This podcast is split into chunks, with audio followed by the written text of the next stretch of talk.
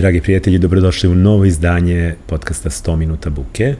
Trudimo se da budemo aktuelni, tako da imamo specijalnog gosta u ovoj epizodi čoveka čiji film eh, trenutno igra u bioskopima i zato mislimo da je jako važno da ovu epizodu pogledate i da ga podržite. Hvala vam.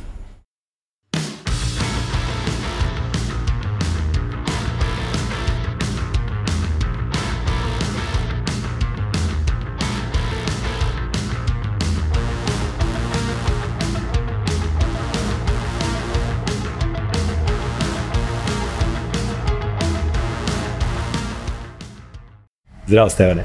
Bravo. Dobrodošao u podcast. Konačno. Je, pa dobro, trebalo te uhvatiti, te ovo, te imaš pres konferenciju. Ne, konačno u smislu da stvarno volim podcast. Uh mhm. -huh. I baš pomenuli smo to pre emisije, meni nekako dobar deo sadržaja koje pratim, a gledam da izolujem šta ću da pratim i da, da mhm. biram onako čime ću da, da, da, da potrošim, ne znam, sat, dva ili koliko već trošimo na razne sadržaje koje su često budalaštine, da Naravno. izaberem neke onako stvari koje će me ono izbaciti boljim kad se završe.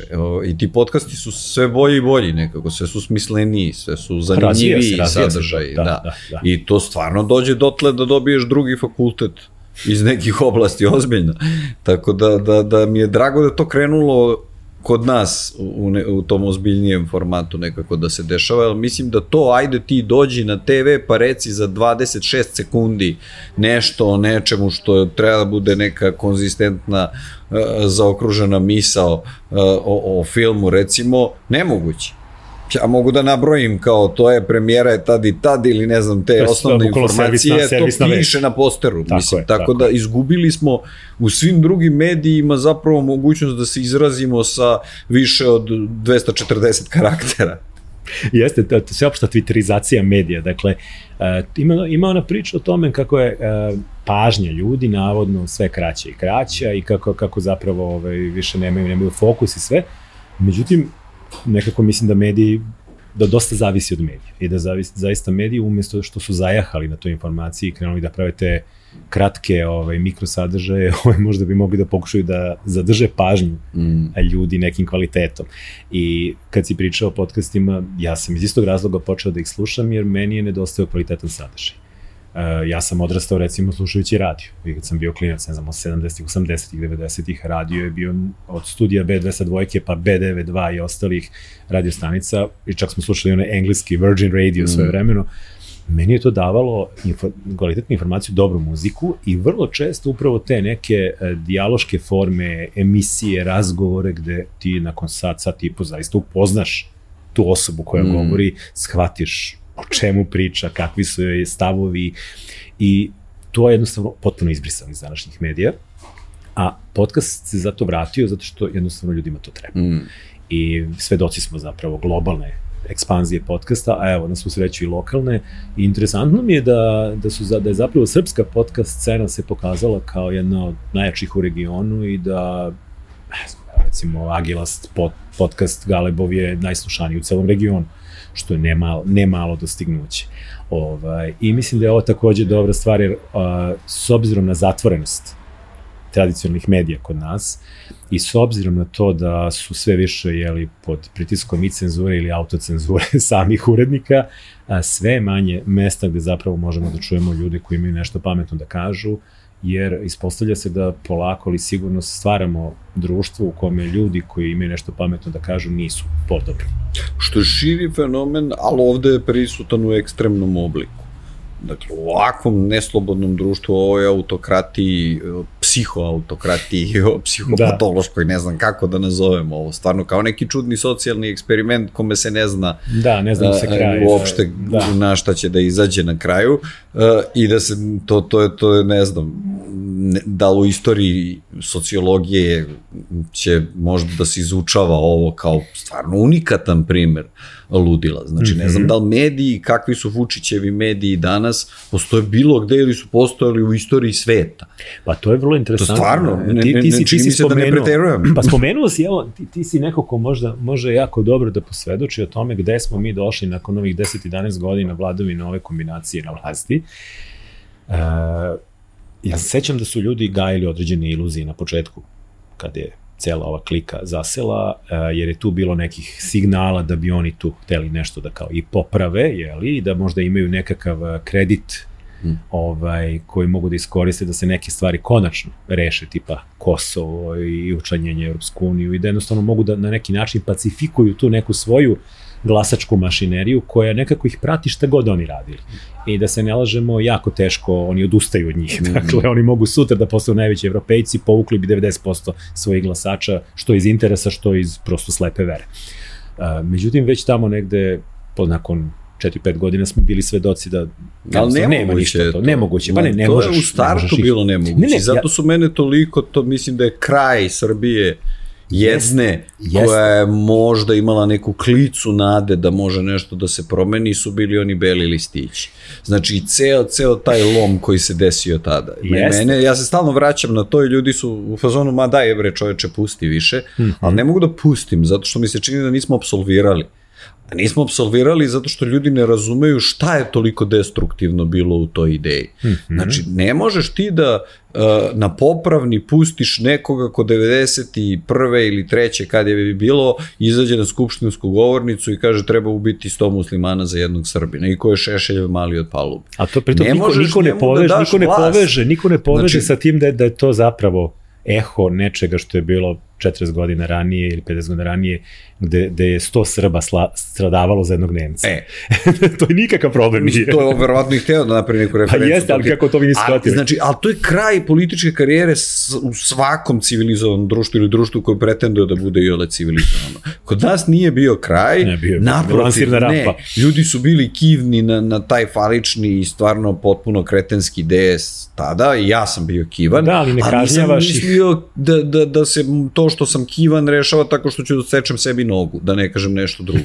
ovaj, tako da, da, da, da mislim da i dalje tu postoji čast izuzecima koji, koji su negde javno rekli da, ok, to je bila pogrešna procena. E, mislim da tu i dalje nismo shvatili da se tu desio lom i tada da se desila u stvari dezintegracija onoga što je ipak bila neka labava uh, uslovno rečeno koalicija intelektualaca koju smo nazivali uh, drugom Srbijom. Ako kad kažem koalicija ne mislim uže političkom smislu, mislim na neki think tank mhm. ljudi okupljenih oko recimo Peščanika ili neki drugi platformi koji su delili sličan sistem vrednosti ili je delovalo da dele sličan sistem vrednosti.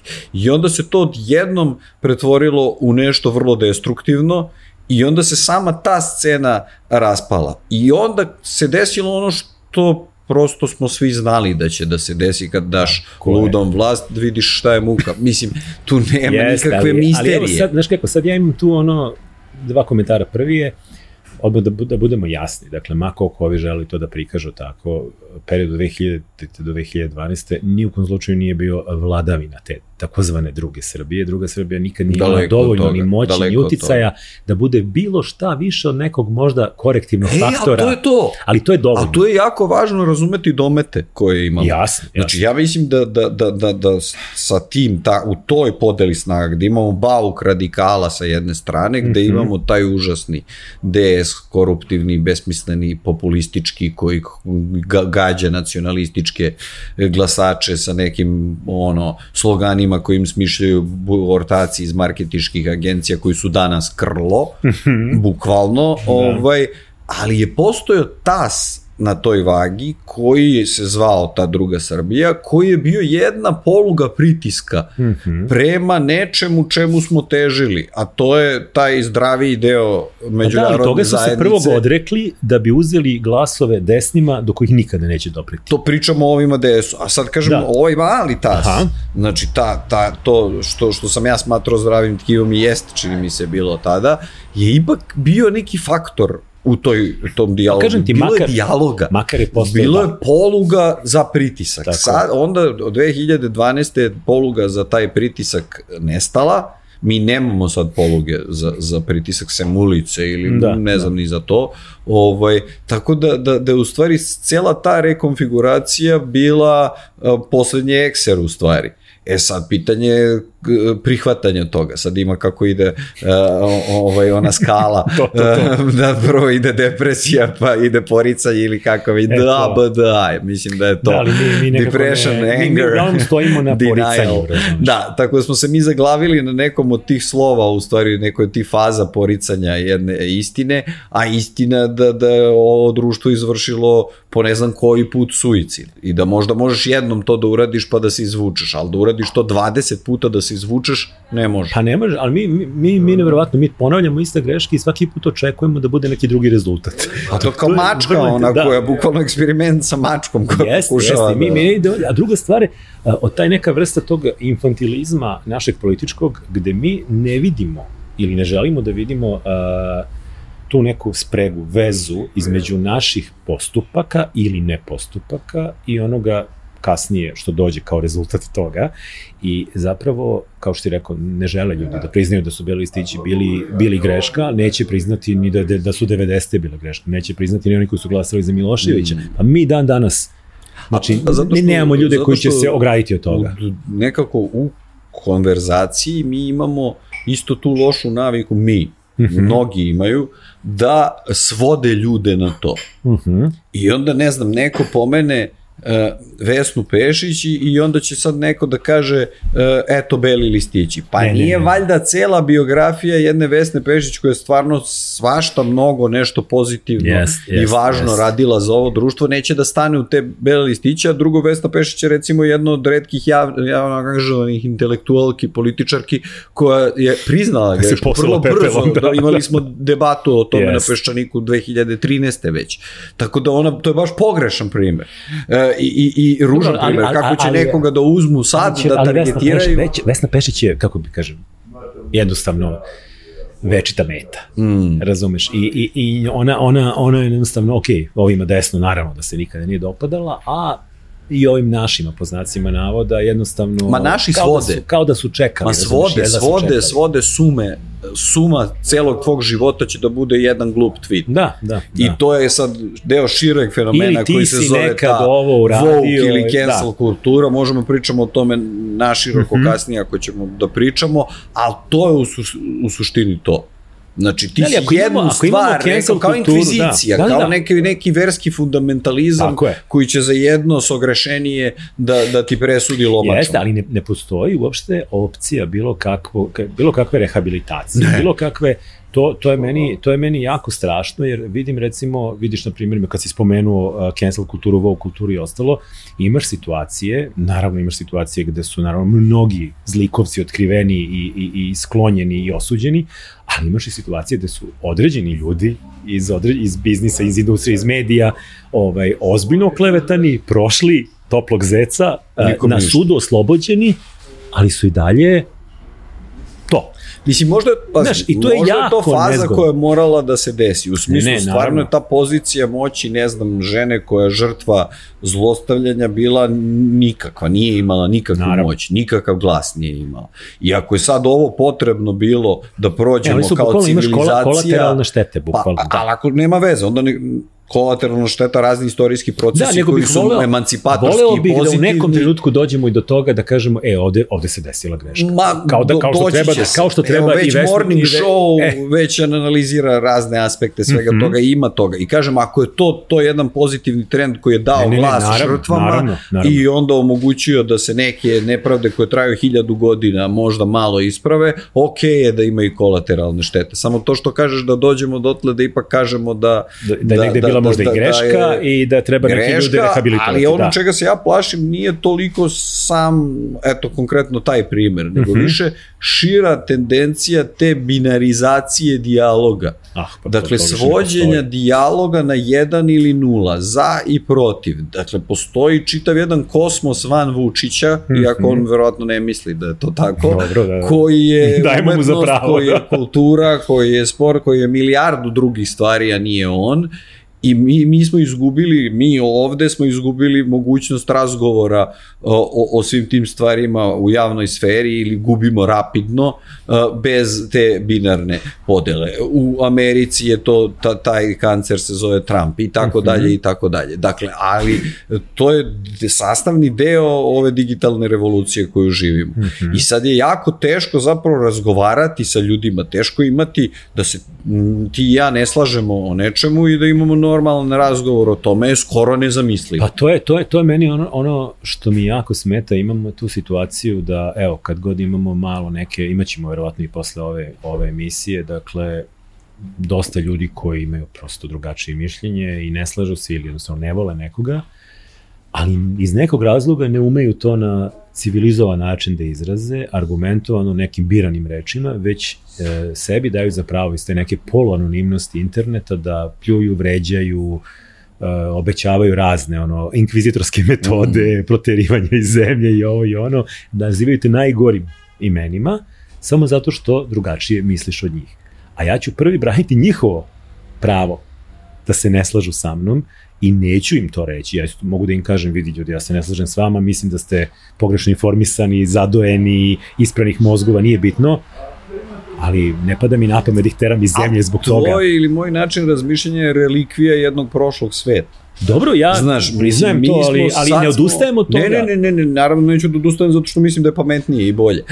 ovaj, ali novi svet je, čini mi se, nastaje kao uh, nus proizvod tog sudara ove faze kapitalizma koja se igra sa tom ekonomijom pažnje mm -hmm. i mhm. sukoba uh, i potenciranjem Zapravo pažnje, sukoba, monetizuje to. monetizacija, pa da, binarnosti tih. Uh, ovaj, I, uh, znači, ta faza kapitalizma plus neka pervertirane uh, ideje onoga što su bile zdrave ideje borbe za, za, za, za ljudska prava mm -hmm. i mhm. tako dalje. Mm -hmm. Tako da mi u stvari smo svedoci nastajanja jedne, čini mi se, nove religije od onoga što je trebalo da bude levica, a sada je mhm. sve samo ne levica, a to je taj woke kako ga nazivaju, a s druge strane imamo desnicu koja je Handmaid's Tale, znači da. desnicu koja stvarno nije to, nema veze više s ekonomijom. Sad naše mišljenje se razlikuje o ekonomskim politikama, nego to su verski fundamentalisti koji bi da ukidaju i ukidaju prava na abortus.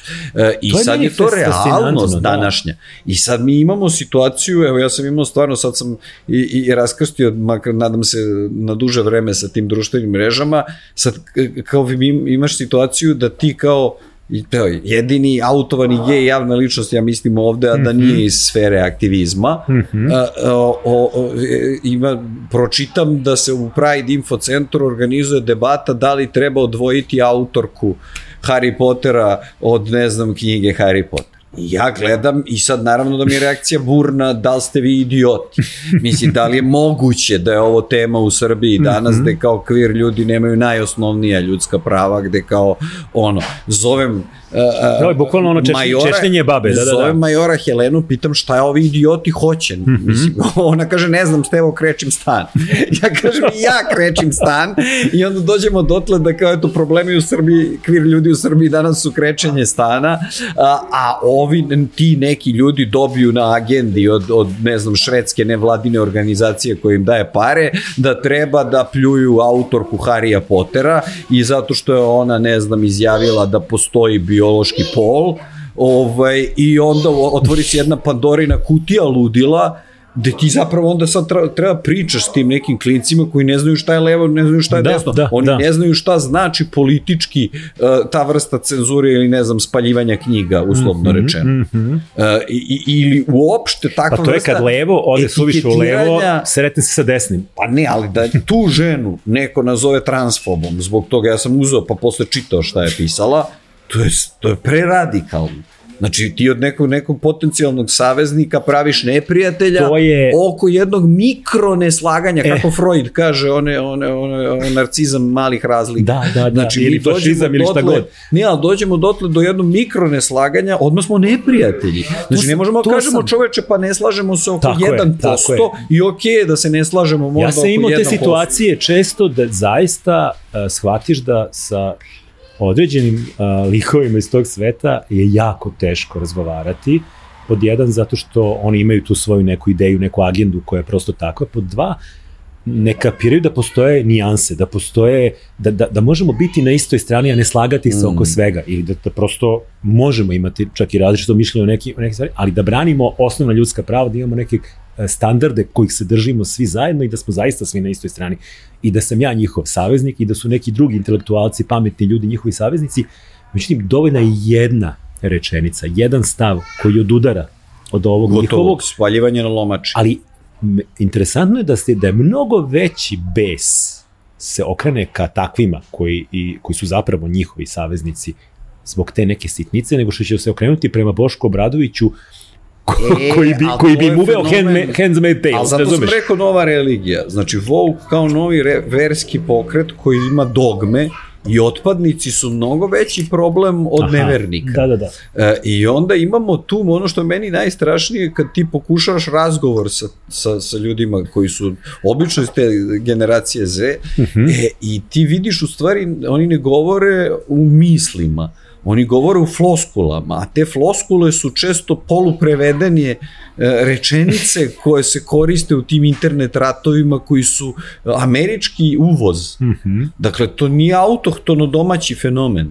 To je recimo to, to, to, to, to je neverovatno sad kako se u stvari te informacije distribuiraju i kako se ti, ti ratovi plamičci toga uh, prenose na različita društva. Uh, to nije lokalni fenomen. Te reči su floskule koje neko pokupio sa interneta i koje ko, tako samo onda ispacuje, ispaljuje, mm -hmm. lepi etikete ljudima. Ali delo je kao da nije promišljeno ni o čemu. A ne, toga. nije promišljeno, zato što ne možeš da promisliš ako nemaš kapacitet da razgovaraš, a ne možeš da razgovaraš ako nemaš mogućnost ili osnovu u tome da razmišljaš i da tvoj stav mora da bude podložan promeni u sudaru sa činjenicama. Znači, ako ti meni sad dovedeš ovde, ne, ne znam, nekog uh, biologa i biolog mi kaže, koji ima doktorat na Cambridgeu, nešto, mm -hmm. pa nije moj stav onda relevantan više.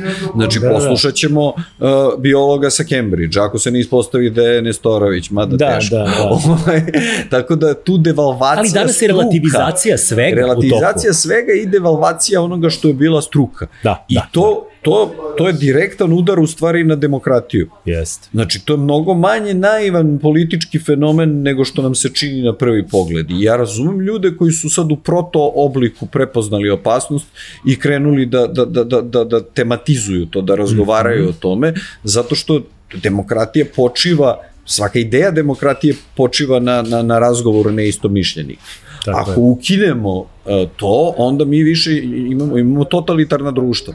E, da li će ta totalitarna društva da imaju levi predznak, mada ja bih ovima oduzeo tu, tu, tu, tu, tu nije to levo, ovaj, da. levicu, mislim da to mislim, nije kao što levo, ovo može da bude levo u smislu staljinizma. Da, da, da. da ali da, ne levo u, u, u smislu, smislu bilo da. kom, nekom modernom... Ko, nekom socijaldemokratskom kome bi trebalo da težimo, da. Ne, ovaj, I onda je to neka pošast koja od jedne nekih obskurnih ono časova antropologije na nekim univerzitetima je krenula u mainstream. Mm -hmm. I mi danas u mainstreamu imamo to da je normalno da se ljudi samo vređaju, da se samo etiketiraju, da, a platforme su takve, to je ono što je možda posebno perverzno, da ne možeš ti sad u 240 ili 120 karaktera baš da uđeš u neke duboko umne razgovore, čak i sa mhm. najboljom namerom, ovaj, čak i da imaš više.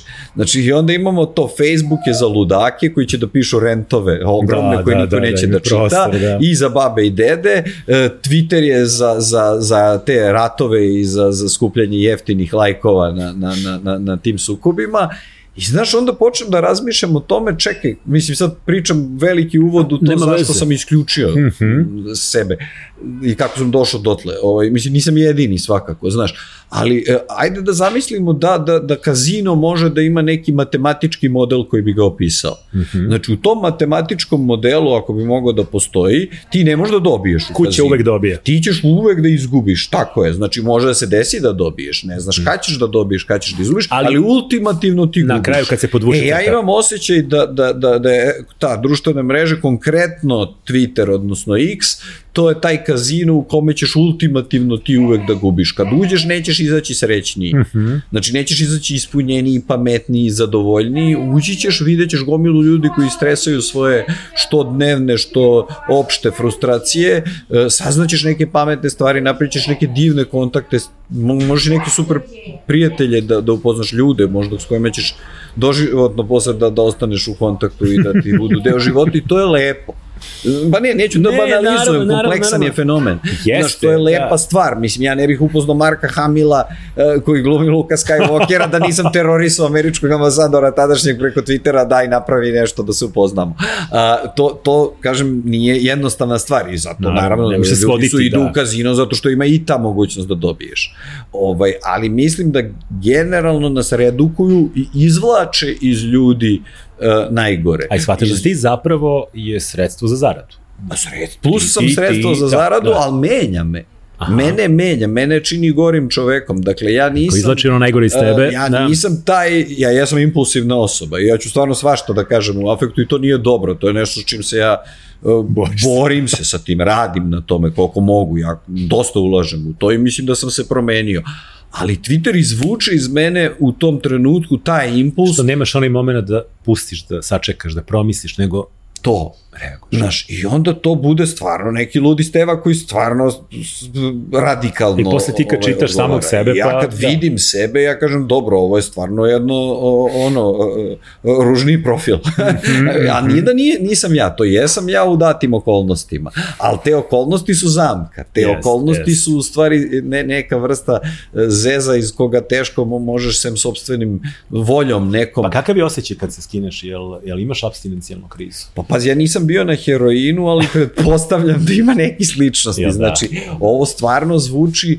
uh, Mislim, to je zato što se to leči. Vrsta... Zato što se sad posto, to, već da, da, to se leči, znači, to A ti si rešio na suvo da se skineš. I, pa ne, ja sam, ja sam, da, rešio sam da presečem sve to, imao sam ja to plus minus. I sad imaš cold turkey. Nisam bio rob toga, da, da, da. potpuno. Da, znao sam ja da, da log out stavim i da ne budem online ali to da izbrišeš, da, da izvršiš tu vrstu socijalnog harakirija e, i da izbrišeš ozbiljno parče sobstvene istorije koje nije, nije samo loš, Naravno. ponavljam, je jako bolno.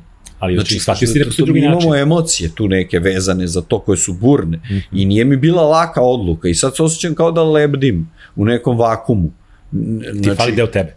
Pa nešto mi fali, a nešto odma dobiješ. Šta dobiješ? Znači, odmah dobiješ da dišeš malo bolje, da, da, da, da promisliš Jel stvari, malo da bolje? sačekaš, Čistije. da misliš o stvarima, da, da nekako, aha, čekaj, ali ja nisam zvao neku osobu koju volim dugo, hajde da napravim nešto lepo i da organizujem. E, znaš što je tu Te problem? vrati u stvarni svet. Pa da, ti imaš one statistike na kraju dana, na svim ovim telefonima, verovatno ih je zakon naterao da, da to stavljaju. I ti kad vidiš, onda to je poražavajuće. Ti kad vidiš recimo da piše da si ti bio ajde sad skidamo Aha. Gaće pa pričamo otvoreno. A kad pročitaš da si bio 6 sati na nekoj mreži. misliš šta si mogo za 6 sati? To je katastrofa. Svaki Taj... dan 6 sati naučio bi jedan strani jezik i jedan instrument, vratno za godinu dana. Sigurno. Znači, sigurno. A pri, pritom, ja kažem, znači, ne gledam stvari crno-belo, nisam bio naravno. zavisnik od toga, nisam najgori u tome bio, I nisam bio svaki dan 6 sati sigurno. Naravno. I radio razne druge neke stvari i, i ali kad ja pročitam da sam neki dan bio 5 sati ili 6 sati, pa to je horor.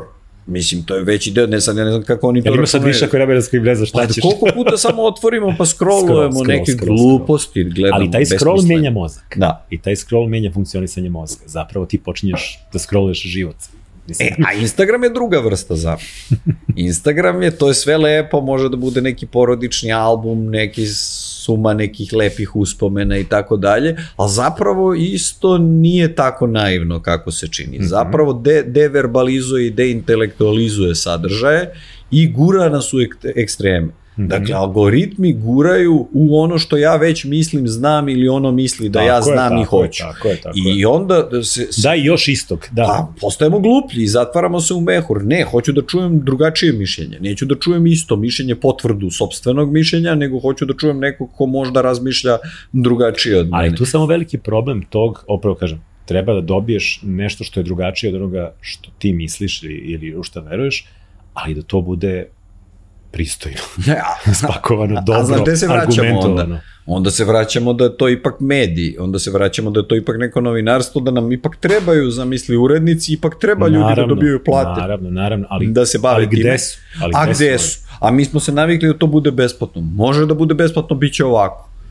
Znači, bit će sredstvo koje može da, da, da ti Ali ono, vraćamo se na napravi ono da ne- ljudi ne- ne shvataju da je zapravo u njihovom interesu da plate neki dinar medijima mesečno i da se poštede reklama, da dobiju koliko toliko, ne, ne mogu da garantujem, ali ipak profesionalniju uslugu u smislu kvaliteta sadržaja i da je recimo, ja mislim da je ne znam, ono što ja plaćam dolar, dva mesečno New York Times pretplatu, i što se sad počeo plaćam nešto Guardianu, da bi mogu prosto posle da čitam preko 100 artikala mesečno i da bi bio red da nešto platim. I da je to zaista neka smešna cifra na, na, na godišnjem nivou, to je nešto što, to je jedan odlazak u Max sa dve kese da kupiš ono A bakaluk, stvarno, mislim, zaista vredi, kao što vredi YouTube bez reklama koji plaćam, e, to su možda i najbolje uložene pare, jer ja tu jako mnogo vremena provodim, slušam, gledam podcaste, e, gledam najave, slušam muziku, sve tu radim, ne želim da, da Mislim, me prekidaju jedna od reklame. najpametnijih non-stop. odluka, znaš, da ne zvuči sad kao da ja pre tri dana sam to uradio, sad da vodim neki krstaški rad. Stvarno ne.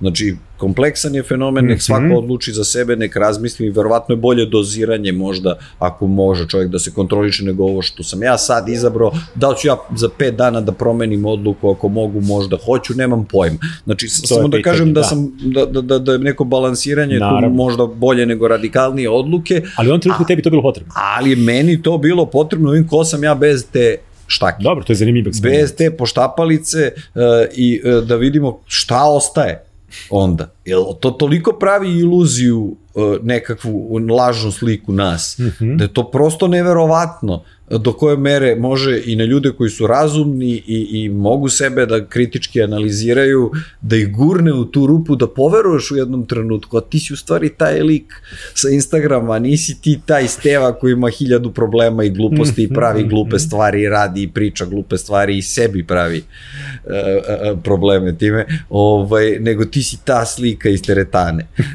Znaš, ovaj, tako da se tu vraćamo na Fight Club. Jo? Bukvalno, bukvalno, bukvalno. ovaj, da. a, a, ne znam, mislim da, da treba svako da napravi tu vrstu To je, eksperimenta. to je neki detoks, ako ništa drugo, pa ćeš makar, vidjeti. makar jednom, pa će posle da, da, da, da, da se odluči. Ali da postoji ozbiljan istorijski uh, trenutak koji nismo još uhvatili ni za glavu ni za rep, To da, ni sociolozi, ni političari, mislim, prvo mislim da imamo generaciju digitalno nepismenih političara, svuda, globalno. Mm -hmm. Znači, mislim da je Elon Musk država, opasna država, Mhm. koja mora da se stavi pod kontrolu. Mora Mislim da, da, da se... da je izašla Isaacsonova knjiga o njemu. Ne, A, što, a, Walter Isaacson, da, znaš ko je, pisao je o Steve Jobsu, o Leonardu, jedan od najboljih savremenih biografa, uradio je knjigu Elonu Musku, upravo je izašla u Americi i izazvala je ozbiljno interesovanje i buru. Mislim da će vjerojatno neka laguna E, pa objaviti kod nas. zanima da li se dotiče jako je ovog zanimljivo, aspekta. ima, ima sad izašao baš na ovome uh,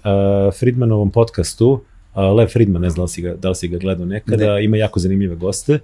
Ovaj, Isaacson je bio pre dve nedelje Mhm. pričao o knjizi i to je razgovor jedno tri sata Mm. i pričao je o Masku, o tome kako ga istraživao, o tome kakva je osoba, šta je dobro, šta nije dobro i slično. Ne, Jako meni to deluje kao neko sad deriš neki Željko Mitrović za, Na steroidima, za, da, da, da. steroidima e, i opasan je. Mislim, opasan je ta vrsta sociopate derišta sa, sa pu, puno kompleksa i puno moći u rukama je o, o, A za- velika a opasnost za društvo. Zapravo zavisi mnogo toga. A zavisi mnogo toga od njega i kažem on funkcioniš u, u trenutnom sistemu takve neograničene moći kao, kao nekakva država za sebe. I mislim da, da je to ludilo koje mora da se zaustavi sada. Ako je najbolje što Amerika može da proizvede Biden, onda smo propali. Svi zajedno. Da. Zato što će onda stvarno pet ljudi koji su vlasnici krupnog kapitala da determinišu sudbinu uh, ove planete. Da, to su sad već egzistencijalna neka pitanja Da, da, koja da. neće moći da se reše sama od sebe. Znači, niko neće moći da preda dobrovoljno. To će morati da bude oduzeto njemu. Da. A moraće da bude oduzeto nekakvom legislativom stavljanjem u neke okvire e, nečega što, što su demokratski sistemi nama poznati za ovih par hiljada godina koje smo dosta uložili truda, krvi i svega ostalog da razvijemo od tih plemenskih zajednica. Sad nas je ovo katapultiralo nazad u, u, u, u neku makar feudalnu, ajde. Ali to je da kažem, interesantno da, uređenje. zapravo taj, taj, taj skok, kvantni skok u tehnologiji je neke stvari počeo da vraća unazad. Mm. E, to je meni fenomen. Kad sam pomenuo si konzervativce, desničare, republikance u Americi, e, u moje vreme, stara dobra vremena, e, konzervativac je bio onaj koji želi da konzervira, mm. da, da zaustavi, da, da, da zadrži, ajde kažemo, kada god to bile te neke vrednosti, ali nekakav strah od promene i želja da stvari ostanu iste kakve jesu. Uh, ti tadašnji konzervativci su sad vjerojatno iz ugla ovih današnjih teške komunjare. Mm. Da, da, da, da, da, da, Jer ovi što kažeš, ovi vraćaju, ovi žele da, da, oni, ne, oni žele da e, e, vrate točak istorije unazad. Bernie Sanders je umereni socijaldemokrata po evropskim standardima, njima je on teška komunjara. Teška, a sad što kažeš, teška verovatno si u pravu, znači yes. da su i ovi republikanci verovatno teške komunjare yes. za, yes. za ove da... A zato ne, kažem, Ronalda Regana bi danas uvaljali u katrani peri, razumeš, jer bi im znači, bio kao levičar. Ovo sad, da ne ovo sad su neke dve verske sekte, a pritom, tu moram da ozbiljno da se ogradim, znači mi i dalje pričamo o nečemu što je najbolje rešenje. Znači, da. mi, mi, mi ulažemo ovoliko emocije i razmišljenja u, u političko stanje u toj jednoj drugoj državi, da. zato što je alternativa katastrofalna. I zato što Ako je ona alternativa... neka vrsta o nekog svetionika gde smo dugo gledali i sad nas se jako plaši opcija da se taj svetionik gasi. Pa ne, ako se ugasi neće biti vakuma. I nema svetla znači, za nas ostale. Ma nema svetla, ako se ugasi nema vakum ni jedne sekunde, ako se ugasi dolaze Rusija i Kina, a svi znamo šta to znači. Pa Ko ne, ne zna, nek ode u Rusiju i Kinu i nek pogleda statistiku koliko ljudi od, dobro, Rusija se sad stvarno samo uništila. Da, da, to je druga priča. O, da. o, o, o, ovim agresivnim ratom i ludilom u kojoj je otišao potpuno diktaturu neki, to je kao Iran da. koji vodi rat, mislim da, sada, da. znači neka pravoslavna džamahirija. Ovaj, a, a s druge strane imamo Kinu koja je zastrašujuće društvo za nas. Nije možda za Kineze, pa, ali za da. nas koji smo hteli ne hteli produkt zapadne civilizacije je, je društvo koje je nama nekakva duhovna smrt bi bila da, da živimo u takvom sistemu. E, I onda ako su to in, uh, alternative, mislim da je nam je svima u interesu da, da taj pacijent uh, uh, preko okeanski pa možda, ali, ali ovaj, preživi nismo u nekom svesni, obliku. Nismo svesni toga, zapravo ti ovde, ovde većinu ljudi da pitaš, oni to u Americi žele sve najgore i, nad, i nadaju se povratku Trumpa na vlast. Da, to, šalju, to vide decu, kao... šalju decu u Beč, da. a vole Rusiju. Ma Naravno, super, sve znamo, sve, sve znamo. To, brane Kosovo iz Beograda, to, je to ta, sve to znamo. To je ta vrsta licemerija, to, to je poznato. Ma ne, nego treba sad ceo taj beogradski sindikat poslati, kupiti kartu, pa to nije valjda toliko skupo i komplikovano. Koliko košta karta do Prizrena? Pa znači, ne znam. Pa, da, da. uzmu autobus, uzmu ne znam sa šta, šta hoće, hoće, štiti mač. Hoće, ali do godine. Pa da, delo je da...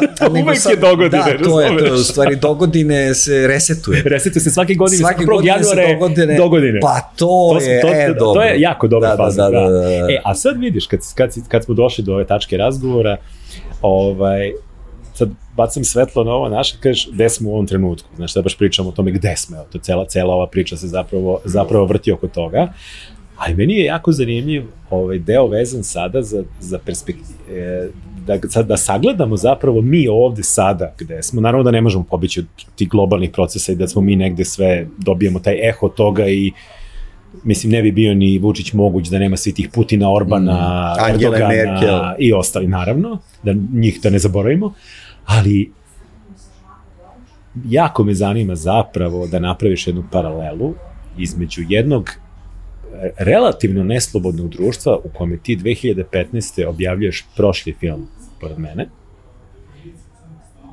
i šta je tada bilo moguće, a danas nije, mm. kada objavljuješ pored tebe, znači prošlo je 8 godina između mm. dva filma, Strah. to su dva mandata nečija, jeli, samo što kod nas su izbori češće, pa to šest ciklusa Kad izbornih. Kad tako kažeš. da. A, sad nastavno što je trebalo 8 godina da dođe do ovog filma, to je posebna priča, ali hajde samo iz ugla tvog e, doživljaja kako je izgledao plasman onog filma i ovog sada. Gde si bio dobrodošao, gde nisi, koje si e, resurse, e, medije, oruđe i ostalo imao da ispromovišeš prošli, a koje imaš, da to jest nemaš da ispromovišeš ovaj, mm. i na kraju sa svim ovim što sam ispomenuo na, e, pre nego što smo uključili kamere vezano za jedno ono vrlo sofisticirano ovaj, sklanjanje filma sa repertoara u manjim mestima, mislim da je to bitno da se čuje. Mm. Pa znaš šta, to su, to, to, ti znaš recimo 2015. gde sve ide. Znači ti vidiš da uh, uh, Vučić želi da, da, da napravi neku autokratiju, diktaturu, zapravo onaj mađarski sociolog uh, Balint Mađar najbolje u onom svom eseju mafijaška država to mm -hmm. opisao. Dakle, država kao privatna firma. Mm -hmm. E sad ti to ne možeš da napraviš preko noći jer država je kompleksni aparat, čak i Srbija, i tu ima puno ljudi na raznim pozicijama u državnim institucijama koje ne možeš da skloniš ovako. Ili treba korumpirati uh, ili skloniti. No, ali znači, to, je to, proces. to je proces. Znači, to je proces. I to smo i gledali sad, kako on razume, žabe je trajalo. On razume da je to proces i 2015. je još bio u toj fazi, ajde malo da se pravimo da smo normalni. I sad nisu se oni preterano pravili da, smo, da su normalni, mi smo znali da je ovo ishod i da nešto to, još to gore. Smo, to smo ishod. znali ti i ja, znači, ali... Dobro, moglo, je, moglo se pretpostaviti na osnovu jeli, činjenica i iskustava, da. da, ovaj, ali tad jednostavno nije bila preuzeta ta, ta, ta država o kojoj stalno pričam da, da je stup demokratije, dakle te nezavisne institucije ili poluzavisne ili kako kažem pojedinci u nekim institucijama koji rade svoj posao, nisu bili skroz njihovi, sad je njihova čistačica u, u domu kulture u Čićevcu, znači da, sad da. tu nema više, mora klijent, klijentelistički taj model da se održava na taj način, borit će se do poslednje te pozicije. Ovaj, tad još nije bilo i tad izlazimo, ne znam, to Pula, Zlatna arena u Puli, TRTS je prisutan, ima direktna reportaža, uključenje u dnevnik e, i, i tako Ponosti smo na tebe. E, da, da, da, onda dođeš ovde i sad kao ne volete, mislim, ok, pričaš svašta, nešto lupetaš ili tako dalje, po tim nekim, kako oni to ali ne, ali ne mogu da te ignoriš. Medijema, ali ne ignorišu te. Mislim, ne mogu, da, ne mogu da te ignorišu. Mislim, to im je posao za to dobiju pare od nas. Mm -hmm. I tu si onda u stvari u mainstream medijima zapravo, ono što su bili mainstream mediji. Tvoj film je bio uh, najgledaniji te godine u Srbiji. Taj film je kupio RTS. Znači, taj film je ono Peščanik the movie. Da, da, da, da, da, da, da, kažem. Da, da. Ideološki. Ali prikazan je pred 2 miliona ljudi toga, u Srbiji. I videlo ga je 2 miliona ljudi za jedno veče. Bio je najgledaniji film u bioskopima tada. Vrteo se po mnogim malim mestima. Ja sam sad pogledao te izveštaje, pa to je bilo 12 nedelja. Znači, mi smo živeli kao, ne znam, avatar, otprilike. ne baš, ali dugo smo živeli. I od nečega što je jedan mali film sa skromnim budžetom sa potpuno nepoznatim glumcima. Da, da, u da. početku tog fenomena interneta mi mm -hmm. dolazimo dotle da, znači to, to kao ta, ta početna pozicija je jako loša distributer mm -hmm. da kaže to je opasan film. Znači mm -hmm. nema ima Hristina Popović tu i kao gomil neki da, klinaca ali, ali opasan, koje niko ne opasan zna. u smislu nekomercijalan. Opasan u smislu nekomercijalan, tako je. Moja mi glava ako ga pustim. bila, ne, ne, ne u tom smislu, nego projekcija moja je bila da će on imati jako skromne rezultate u mhm. bioskopu mm -hmm. na kraju imao 10 puta bolje nego da, što sam ja Da, on imao dobar word of mouth i to je odradilo veliki posao. Ali je imao i celu jednu kam, kampanju u mainstream medijima koja je bila, da kažem, normalna, ono da, što je da. tad bilo očekivano.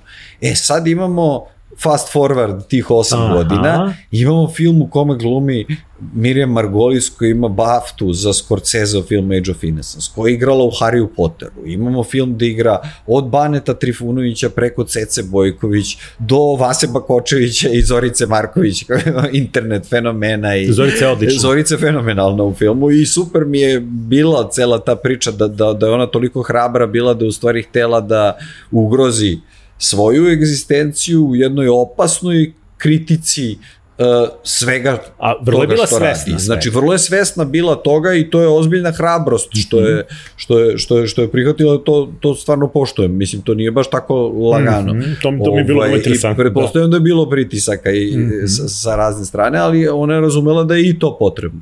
Ovaj, tako da tu postoji neka, neki osjećaj odgovornosti. I, I onda imamo, dakle, film koji ima sad jednu već ozbiljan u startni potencijal, nastavak filma koji je bio najgledaniji te godine, koji je umeđu vremenu i objavljen besplatno na moje insistiranje na YouTube-u, pa svaki, mi pro, prethodni mesec je pored mene videlo 60.000 ljudi. E, to znači, prosto znači, samo da, da, toliko godina... Bitno je da, pošto ljudi to ne znaju, to sam shvatio da. pričajući s ljudima da oni ne znaju da na, na kanalu Hipnopolisa... Sva tri filma, Šišanje, Šitanov vratnik pored mene ljudi, besplatno. Ljudi, pogledajte besplatno, više od 2 legalno. miliona ljudi je videlo od korone do danas. Sjajno. Znači, to meni kao koji nisam producent, naravno producentu nije idealno da ljudi gledaju besplatno, ali završena je eksploatacija bio je Ne, na HBO. ja mislim da je to najpametnija odluka zato što je zapravo to način da ti regrutuješ. A oni gledaoce žive, taj film živi. Tako je, nije. E. Jer ja gomilu domaćih filma ne mogu da odgledam nigde. Nema ih na ovim našim streaminzima, ne, ne možeš da ih ne vidiš. postoje više. A kao, hoću da pogledam lepotu poroka. To, Ne mogu to da ne, pogledam. mogu, ne, ne Sem na lošoj mrljavoj kopiji, ja neću jer znam da postoji restaurirana u kinoteci i da je šteta što ne možemo da je vidimo. Potpuno se slažem, meni je stvarno kao umetniku strašno važno da te filmovi žive. Tako. Važna mi je i demokratičnost toga, da neko ko Jeste. ne može da priušti, ko živi u Kosovskoj Mitrovici, Kad se završila može se da eksploatacija, pogleda film. dajte ljudima da E, pogledaju. I to mi je ono posebno drago da, da, Mhm. da je to moguće. E sad, e, znači imamo tu situaciju da imamo nastavak uspešnog filma, distributeri odbijaju iz političkih razloga. A s čega I se plaši? kažu vam to u lice. Šta ti kažeš? Pa rade, ne znam, sa Željkom Mitrovićem neki posao i kao plaše se za svoje egzistencije, uh, ako će Ti zapravo bude, danas ne možeš da to su neki radiš. okej ljudi koji znaš Da. ceo život. Da, da. I sad ne možeš ni da im, ne, ne znaš šta da im kažeš, znaš. Da, da. A, o, ima tu i autocenzure, ima svega, ima veći strah nego, nego, nego stvarno. Ali recimo to ti se desi. Mhm. Na nivou teksta, znači još nije bio snimljen film, onda pet puta te odbiju na konkursu sa snimljenim filmom, što ja mislim stvarno u istoriji filmskog centra takav kakav je mafijaški, korumpiran i tako dalje, se ni jednom filmu nije desilo. Znači mi nismo aplicirali sa tekstom, nego smo aplicirali kao ni jedan film, ja mislim do sada sa snimljenim, gotovim, skoro izmontiranim Tražili ste filmom. podršku. Znači smanjili smo opasnost za državu koja treba da, Da finansira skoro na nulu, zato Da, što da. scenario neko može loše da realizuje, mi, mi kažemo Ali ne, ljudi, dobio evo, si, dobio si jako, ovako. jako zanimljivo obrazloženje. E, obrazloženja su bila fenomenalna. Znači, znači od toga da tema novinarstva apsolutno nije relevantna danas u Srbiji, e, do, do toga da oni ne mogu da pogledaju film, do, ja kažem... To Zašto mi, ne mogu? Ne znam. E, Meni je to, kažem, kao dete kad se sakrije ispod stola pa se pravi da... da, da Ne vidim te, ne vidiš me, E, da. to. Znaš, i, ovaj, i onda ti prođeš to, to, ta, taj pakao stvarno koji te demotiviše na, na, na, na svakom nivou, onda ti dodele ono zakonski propisani minimum za Mhm. po kraj, kako se to zove, konkurs za, za sufinansiranje završetka proizvodnje samostalno snimljenog filma, pa možeš misliti iz Dobro. naslova šta I je koliko to. do, dobiješ ono, da, šaku jada, da? E, na, pa, i onda, i onda sa tim, to ti je već startna pozicija, dakle već je, već je problem. Onda mi idemo u Pulu na festival, nema RTS-a na konferenciji za Pozove vas Pula? Nas pozove. Ovo je svetska premijera, jedini srpski film koji ima svetsku premijeru, RTS nema na, svetsku, na, na toj konferenciji za štampu, kao nisu znali, zbunili su se, ne znam. Ovo, mene nema na RTS-u od 2020. Znači ne postojim, to je eto, ono drastična promena, a nije da nisam radio ništa, mm. -hmm. naprotiv. Ovaj, e, I onda vidiš da se već tektonski se promenilo, da je žaba skuvana. Mhm. Da, da. E, i onda sad Sad ćemo krećemo u kusati priču supu te žabe. da, da mi nemamo distributera do, ne znam, tipa mesec dana pred distribuciju, kad pri jedan domaći distributer prihvata da, da, da, Prihvata da, rizik. da, da, rizik da, da radi sa nama i cepne nam termin premijere uh, 6. september. Ljudi na odmorima, leto, mislim, ok, Da, da, da, nije da. idealno, pošto nemamo baš puno izbora, to nam je što nam je. Ovaj, e, ne postoje mainstream mediji, ne postoji mediji sa nacionalnom frekvencijom koji nije prenao nešto više od vesti da je bila premijera u nekom terminu, e, random izabranom terminu. Ja mislim da- da RTS jeste bi par priloga bilo, da, da, Mhm. da, da ne grešim dušu posle tog skandala u, u Puli. Ali nije bilo šta, nije bilo nikakvih intervjua, Ma ne, to je, bilo. to je praktično sinevilj. Mislim, A dobro, to- pazi, to ti, si, ono ti si uspeo da angažuješ ono uh, crne ovce, dakle Bareta Trifunovića i Ceco Pojković. znači, Jeste, genijalno je bilo kako secnu, kad ceca nešto kaže, oni naravno da. secnu. I to je onda se ispostavilo kao normalno. Mm -hmm. I onda, znaš, ti vidiš, daješ intervjue za neke tabloide koji su i nisu državni. E onda ti u tim, ja dajem intervjue, evo ovi, ovi koji kao nisu Vučićevi, oni me zovu non stop. A onda zovu, pričamo mi i naslov je uh, Vučić je ovako, onaka živimo u diktaturi. Dakle, oni sve opet koriste za to binarno Pa to je razračunavanje. klikovi, klikovi, klikovi. Za klikove njih ne interesuje film. I ne Da, interesuje da. ih umet. Te naše, Znači, sad ne da ove da- Vučiće. da je to znači. Vučićevi su se otvoreno pozicionirali kao neprijatelji. Tu izlaze tekstovi da sam izdajnik, da sam plaćenik, da pljujem po Srbiji, da mi Vučić daje pare i tako dalje i tako dalje. I to onda ih tužiš i dobiješ neku smešnu sumu na sudu, Mhm. često dobiješ, ovaj, e, ili hoće neko poravnanje, ili ti procesi traju ne znam koliko godina, Da, da, pa ne se dobiješ umoriš, ništa, da. ili ne tužiš i zato što nemaš vremena i života da, da ulaziš u, u te priče i to tako funkcioniše sa njima. Ali njih percipiraš kao neprijatelj i to se normalizovalo. Mhm. Znači ja ne gledam više RTS ja sam to- kao javni servis koji, čija dužnost sam koju ja plaćam. To, to sam prihvatio, to sam primetio kod sebe da je meni nešto najnormalnije da tebe nema nigde, jer ti prosto si, jeli, govoriš ono što misliš, e, otvoreni si protivnik režima i samim tim, a ovaj režim, pošto sebe percipira kao državu, dakle, To. jeste država i sve što je državno i njihovo, dakle, to se doživljava i izjednačava s napadom na državu. I to je jako smešno jer se i dalje finansira od tih istih naših para. Ove, i, I, kako kažem, porez od e, prihoda tvog filma takođe ide u tu državnu kasu od koje ti nećeš vidjeti ni dinara, ali ni ja, ali dobro. Ne, ali onda dođeš do ovih Da. koji nisu njihovi. Ja sam, jedini, vidiš- jedini pošten, pošteno što sam video je bio tvoje gostovanje kod Kesića. Dobro, da, To je da, bilo- to, to je stvarno bilo- bilo, to je ono, ja sam zvao čoveka, čoveku se svideo film, To zvao me da jako gostujem, lepo bilo, da. jako pristojno. Jako fino, jako afirmativno i zapravo... I pričalo mislim se da o filmu. Da, pričalo se o Mislim, filmu. pričalo se o filmu, naravno film ima političku dimenziju od koje ne bežimo i kao ok mi je da se priča i o tome, ja pričam o tome. Koliko si znači, dugo snimao film? Samo to da ne zaboravim. Pa radili smo ga, snimili smo ga dok je bila pandemija 2020. To sad te pitam, one scene su- Bukvalno u uslovima pandemije. I niko se nije razboleo, što je uspeh. I bez budžeta, zaista. Mhm. E, I to mi je najbolje obrazloženje Mirjam Margolis. Pošto je izašla neka kritika, e, eto čak nije u Vučićevim medijima, kaže ne znamo kako je prihvatilo uopšte Mirjam Margolis Kako da je prihvatila? A žena dala intervju koji smo pustili na premijeri gde kaže pa svido mi se scenariju je reditelj. Mislim, E, ja. nije neka misterija. Dobro, I onda ja da. objašnjavam Mirjam, a mi smo došli posredno do nje, do nje se jako teško dođe mm preko agenta, ali njoj se ovo stvarno svidelo i želela da radi. Ja kažem, a Mirjam, mi smo jedan mala, mali film i nemamo budžet, a ona kaže, I'm a rich woman, darling, I can- I can afford it. I to mi je toliko divno. slatko bilo, to je ono kako najveći među nama umetnicima zapravo podržavaju ove na- nas manje. Dobro, siguran sam da nisi neki ogroman novac dao ni Banetu, ni Ceci. Pa ovaj. ne, sve je to skromno bilo, mislim to svi, to kolektivno neko, zato insistiram stalno, nije rediteljski medijum, nego neko A kolektivno što nema Hristine u filmu?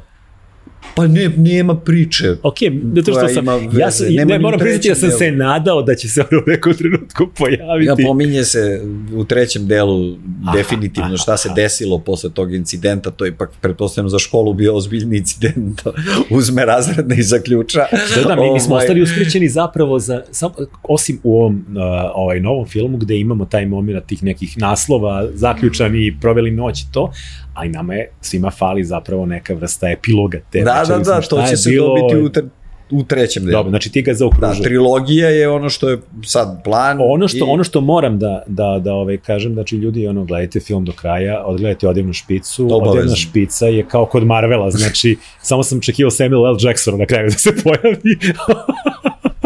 Dobro. Potrudili smo se ali da do, dobro, taj dobro, svet Dobro. likova. E, da li je snimljen treći deo? Snimljen je treći deo u postprodukciji je sada... Um, Znači, nije, nije lažni trailer kao što umeju da naprave. Ne, ne, ne, stvarno je sastavljen iz Ono izgleda spektakularno. Gde ste snimali?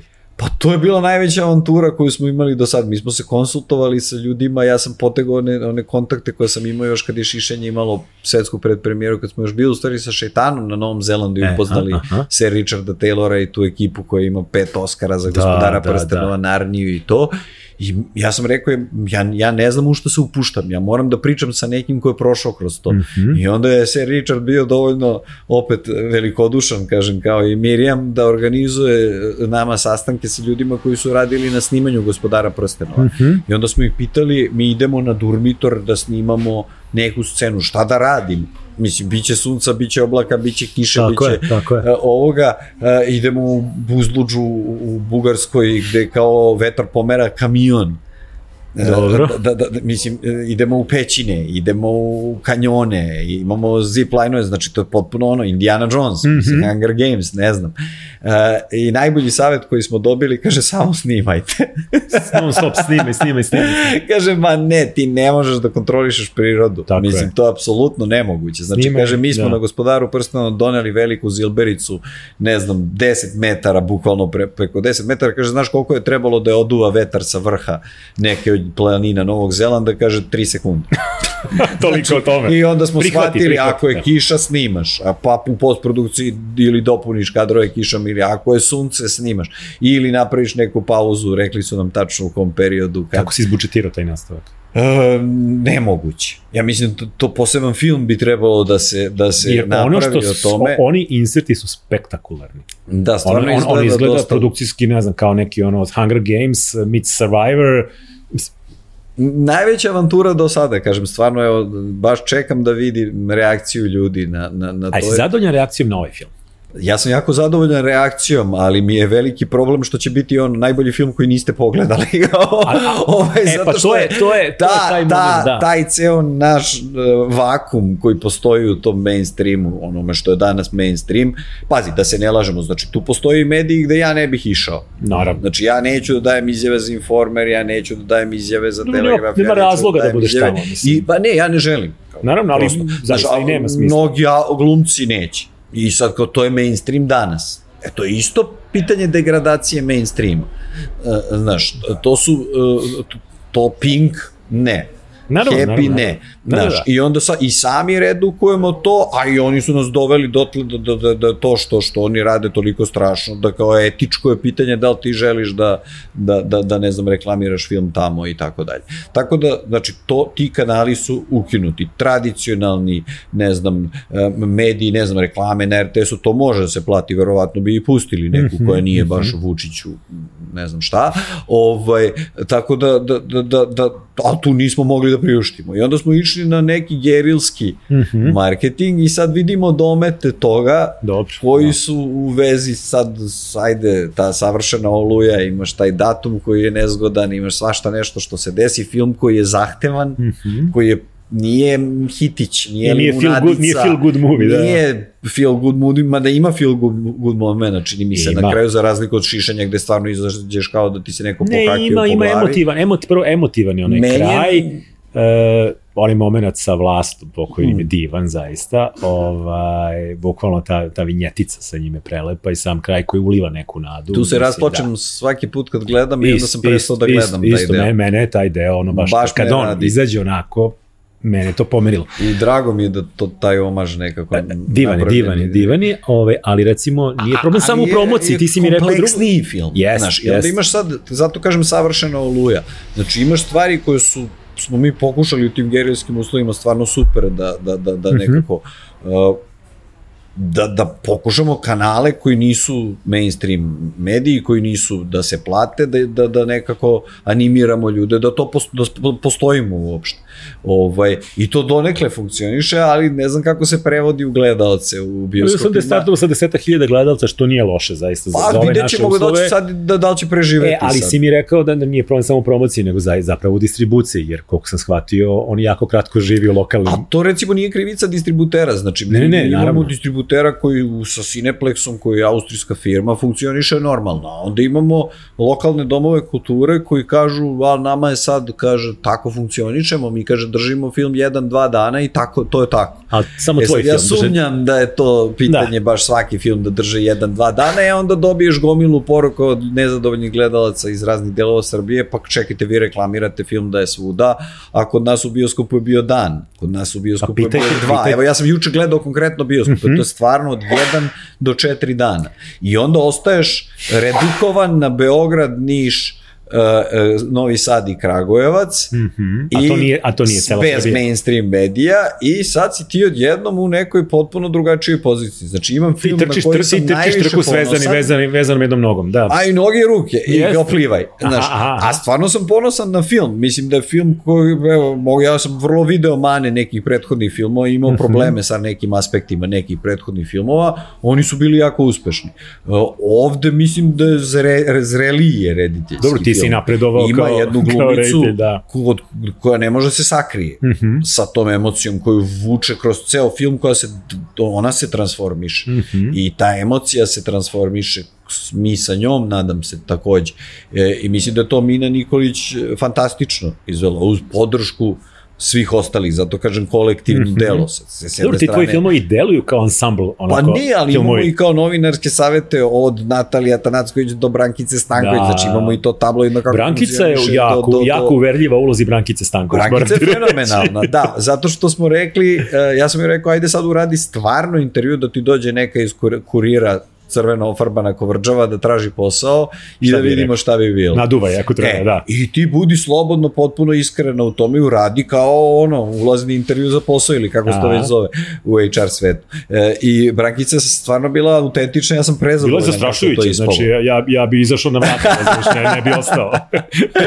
I Mina se tako osjećala što to, to, se vidi se, da se, vidi se, vidi se, da. I, I onda u stvari, kažem, stvarno imamo jedan ono eksperiment, ali ozbiljan eksperiment i sa formom i sa tim ekranom ekranima mm -hmm. i sa mhm. muzikom koja je po meni stvarno fantastično urađena, pa, sa glumom gde su zaista kolektivno, recimo Darković koji igra Tadiju je puno pomogao mm -hmm. Mini Nikolić i meni da, da, da, da, da nekako uh, uh, nas nauči nekim tehnikama koje možda ja nisam znao. Mm. Bane Trifunović je bio divan partner uh, mini. Mislim, glupo mi da izostavim mm -hmm. bilo koga sad, pošto toliki taj, ta, kako kažu tamo ensemble cast, mm -hmm. u stvari stvarno jeste neki glumački ensemble koji, koji tu tako lepo igra, kao sa, savršeno uštimovano, čini mi se, i ima tu i mog rada, ali ima puno njihovog rada, ima puno njihove inicijative, mm -hmm. da su pisali scene, da su izmišljali izmišljali stvari za svoje likove, da su stvarno donosili uh, meso na sto.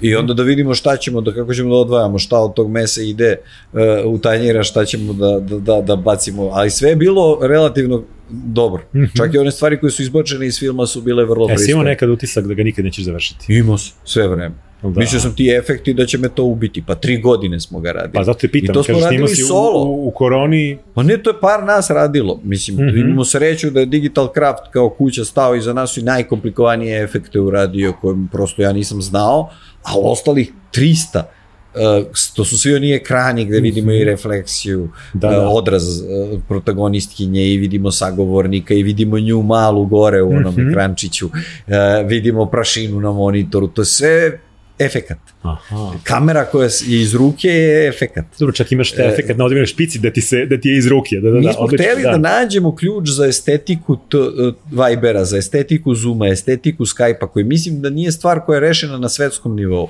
I vrlo sam zadovoljan kako smo uspeli. A ili imaš da na svetskom nivou interesovanja za film, jer ovaj film zapravo vrlo može da komunicira sa publikom. E pa sad ćemo da vidimo, mislim da ćemo u novembru, kad Mirjam Margolis završi ovu turneju sa novom knjigom, uh, Oh Miriam se zove knjiga, uh, uh, i prethodna je bila izuzetno uspešna, pretpostavljam da je i ova, ova je super krenula koliko hmm. vidim, uh, onda ćemo napraviti u Londonu premijeru i onda o, ćemo da divno. da krenemo u stvari da I imate će to tamo, ići. Da. da, i ona je stvarno bila divna sve vreme. Na premijeri smo pustili taj jedan mnogo dirljiv razgovor Aha. gde ona priča o ovom filmu, ali priča mnogo nešto šire. Priča upravo o toj velikodušnosti umetnika uh, kojima je dužnost da pomažu Aha. jedni drugima. I kaže jednu divnu rečenicu, kaže, znate šta, percepcija glumca u očima javnosti da smo mi neke površni e, ljudi koji rade to šta im se kaže nismo mi stvaramo. I to je meni nekako poruka koju sam hteo stalno u tim javnim nastupima da pokušam da provučem, pa na kraju od toga ispadne Vučić. ovaj, znaš, da, da, da, da, da kažem da, da nije, ovo nije knjiga, ovo nije slika. Ovo je jedno kompleksno umetničko delo koje je rezultat rada velikog broja ljudi i ne može da bude drugačije. Takav je i treći deo, stvarno. I mislim da, da, da, da je to strašno važno da se potencira. Film nije samo rediteljski medij. Ne, naravno, Znaš, daleko od toga, i, da. I, a u, u PR-u, kako da kažem, u javnoj sferi se to redukuje na nešto što je e, rediteljski medij, što je sebično od strane reditelja. Vrlo Ali oni često. jesu nekako, ako su autori, ovaj, u smislu autorske ličnosti mm. zaista, mi smo nekako skloni da kažemo da gledam novog Scorsese, novog okay. Tarantina. Znaš, ok, samo da znamo šta to podrazumeva. Apsolutno. Znači absolutno. da nije Scorsese sam genijalan u sobi u vakumu radio to, nego ne, da nema ovih glumaca, tako ne bi to je, bio je, film tako Scorsese. Tako. tako da mi se dopunjujemo tu međusobno. A. I nemamo gotova rešenja u startu. Jadni oni autori koji imaju gotova rešenja u startu. Jadni oni autori... Ti nalaziš zapravo rešenje koji, kad se suočiš sa problemom. Ja scenariju da. posle snimanja.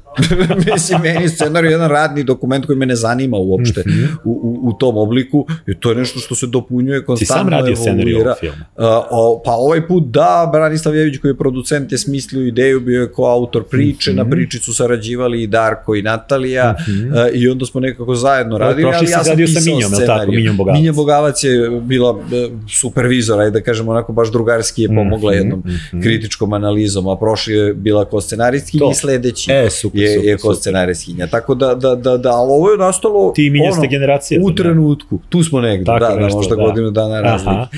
A, I onda sad kažem, onda dođeš u tu situaciju da imaš nešto na šta si ponosan, što kao nemaš neku dilemu koju umetnici obično imaju, mi smo nesigurna stvorenja. Mm -hmm. Znaš, mi smo pa, to, dobro, dok to, to neko kaže nešto i odmah pitaš ja da li moj život ide, ima smisla idem da budem nešto drugo. Znaš, to, to je ono, bedni, patetični ali, ali svako, svako ko, ko ne pati od pretredne sujete, svako ko je ono, ne, mislim, promišlja mora biti negde nesiguran. Da, ali to, dobro, kod nas to ima tu, tu gotovo komičnu dimenziju. Mm -hmm. e, e, ovde stvarno nemam taj osjećaj. Mm -hmm. Mislim, imam neki zdrav osjećaj da, da, da sam napravio nešto na što sam ponosan, a onda se desi, kažem, ta situacija u kojoj smo, ja mislim da će taj film živeti, ali bitno je da preživi i produkcijska kuća, bitno je da se desi taj sledeći film, bitno da ljudi koji su radili e, ne rade to pro bono, baš potpuno. E, i, I onda, kažem, u toj situaciji ti vidiš da, da to što smo ja smatrao da su mediji koji su pod znacima navoda naši, a kad kažem naši, to ne znači da će po defaultu neko da bude pozitivno naklonjen ne, ne, nečemu ne, glupom da ili lošem da što sam način, ja radio, da. nego će da deli sistem vrednosti, da isprati na način koji je adekvatan i dostojanstven, mm -hmm. da čuva sobstvenu profesiju. Tako e, je. tu su svi skoro pali na ispitu.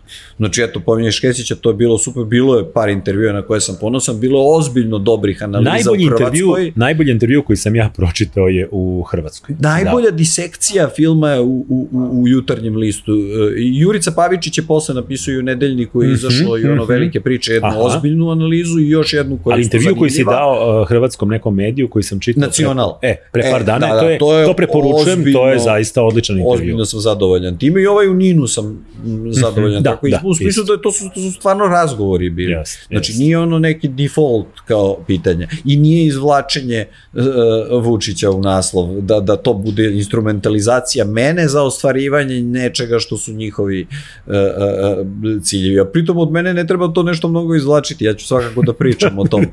Ali sramota, ne, ali da. sramota je da sad mi dolazimo u situaciju da eto neki nezavisni tabloid, uh, da ja pominjem kao eto problemi koji formatiraju Vučićeve glasače, glavne mhm. poluge, ono što je mainstream danas su, ne znam, Zadruga, Pink, Informer i IDJ i onda čujem kao, joj, nema IDJ, pa to je naše. Aha. To nije njihovo. Aha. I ja tek posle shvatim, čekaj bre, je li realno? Realno je vrlo. Znači, je li realno da neko izgovori rečenicu kao nemoj IDJ? E, a to je problem. Znači, šta bre, to, ja nemoj? U tom, ja u tome kao, vidim. oni, je to autocenzura? Yes. To nije yes. neko rekao nemoj da pa. Ne, ne, bi, ne znam šta da ti kažem, ali ovaj, meni je to veliki problem, tak, takvo ponašanje, što kažeš, naših, jer... Uh, no, mislim, nisu, tad nisu naši. Tad sam u fazonu ćao.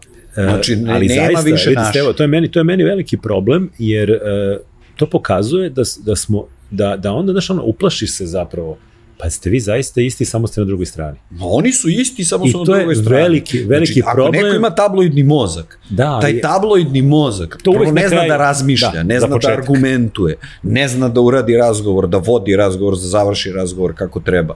Znači, ne, ne, ne razgovaramo na istoj razini. I onda na kraju dobiješ uh, tako nešto. Ali I ne daješ, trpe kritiku. I na način šlagor, na koji Vučić ne trpe kritiku. I daješ šlagor svim onima koji jedva čekaju da ih opljunu da. i onda ti kažeš, evo ti ti tvoji nezavisni da. mediji. E, a sad znaš šta je tu problem? Onda? Ne, ne, ali tu je problem znaš, što ljudi sad i tu preteruju podu korak dalje. Ja I onda neko, recimo jedan mali nezavisni tabloid koji može da bude odvratan i može da ima uređivačku politiku koja kopira informer po, po tabloidnosti, uh -huh. uh, nije nikad isto što je Vučićev državni projekat finansira milionima naših para ja koji uništava ljudima živote. Ali... Dakle, ja, ja, ja kritikujem sa svešću da nikad neću reći isto je.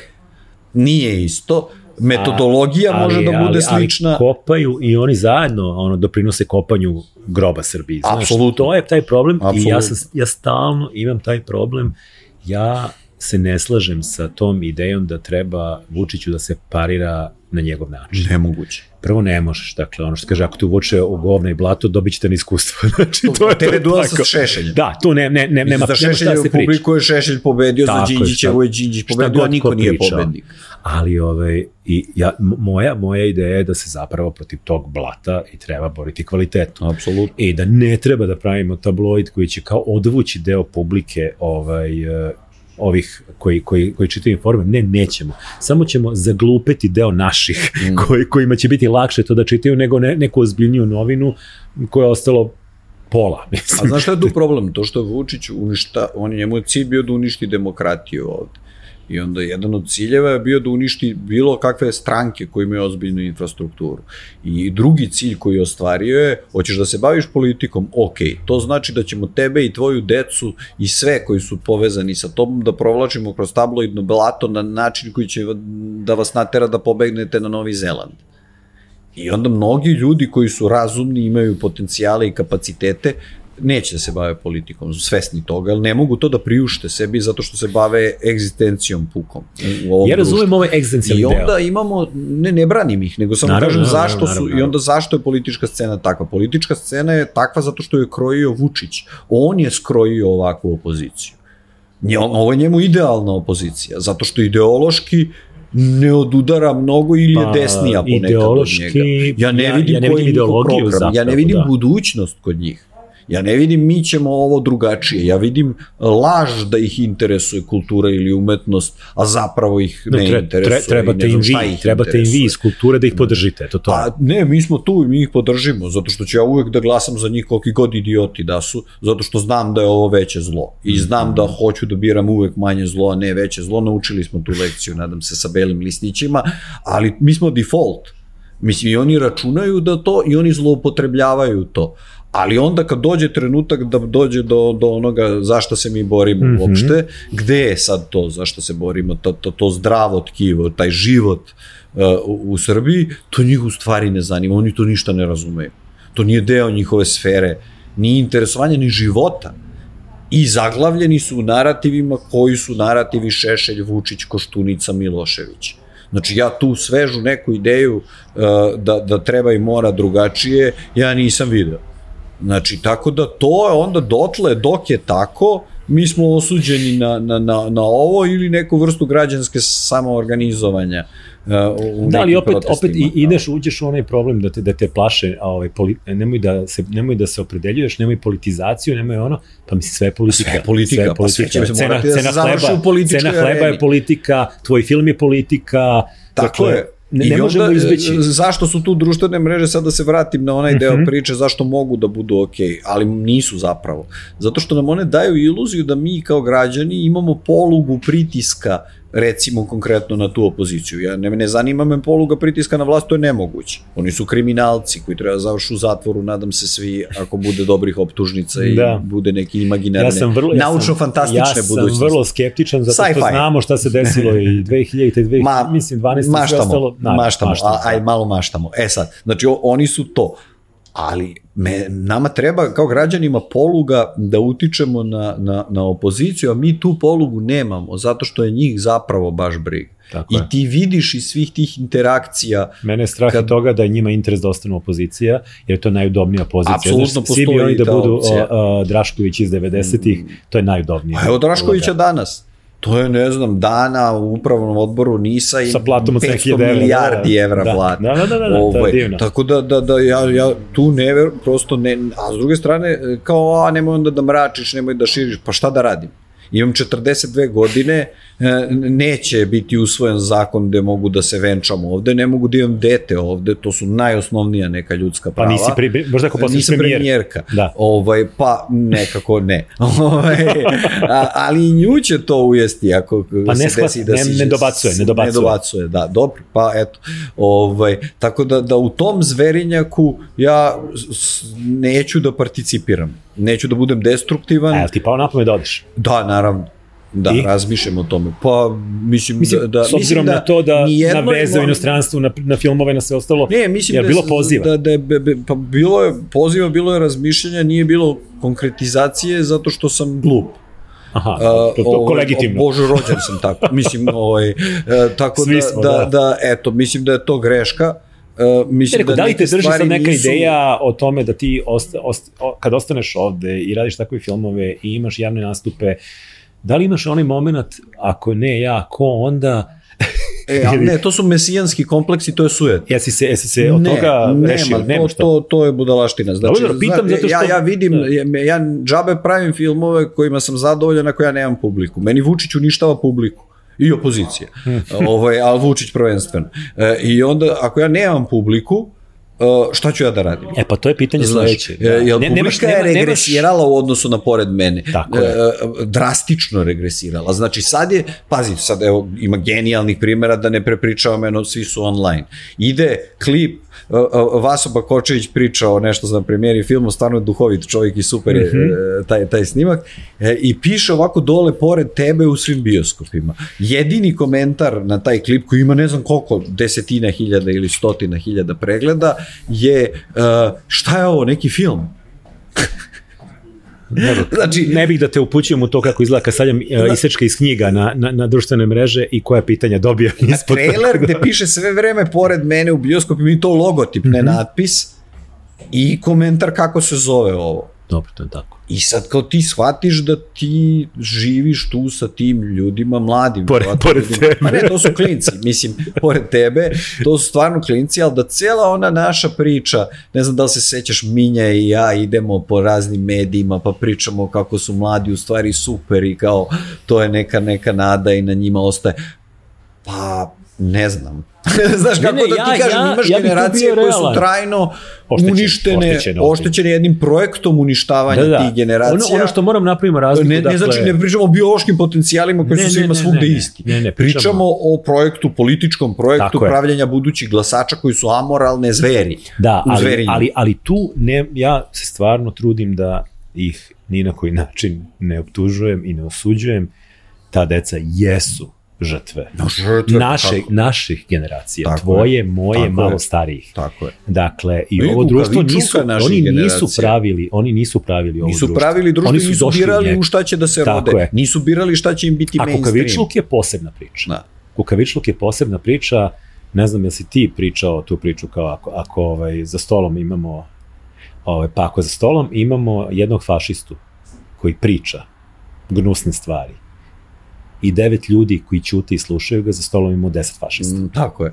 I Eto, to nisam je- ja pričao, ali je. Ali sam čuo negde ili... Pa to je e, u suštini to. Znači, to. to je to. Je to. Dakle, mi smo svi negde Ovaj, saučesnici. svi su sauč... Znaš, i meni je to recimo sad kao radiš ovako nešto. Znači, ovo je kakav god da je bio, sviđa ti se, ne sviđa ti se, prvi film koji otvoreno priča imenom i prezimenom i zbog toga trpi posledice uh, o, o, o, o, o nekim ljudima. Znači, ovo je prvi film gde Vučić postoji kao Ako dramski izađe lik. 200.000 ljudi na protest koji ti snimiš onim dronom, staviš bela ćao i to Mm. vidi opet ne znam koliko Milion ljudi, milion dva ljudi, dana. ja bih očekivao da od tih 200.000 bar polovina ode i pogleda film. E, ali slušaj, tu imam jednu stvar koju mogu, ja moram da ih razumem.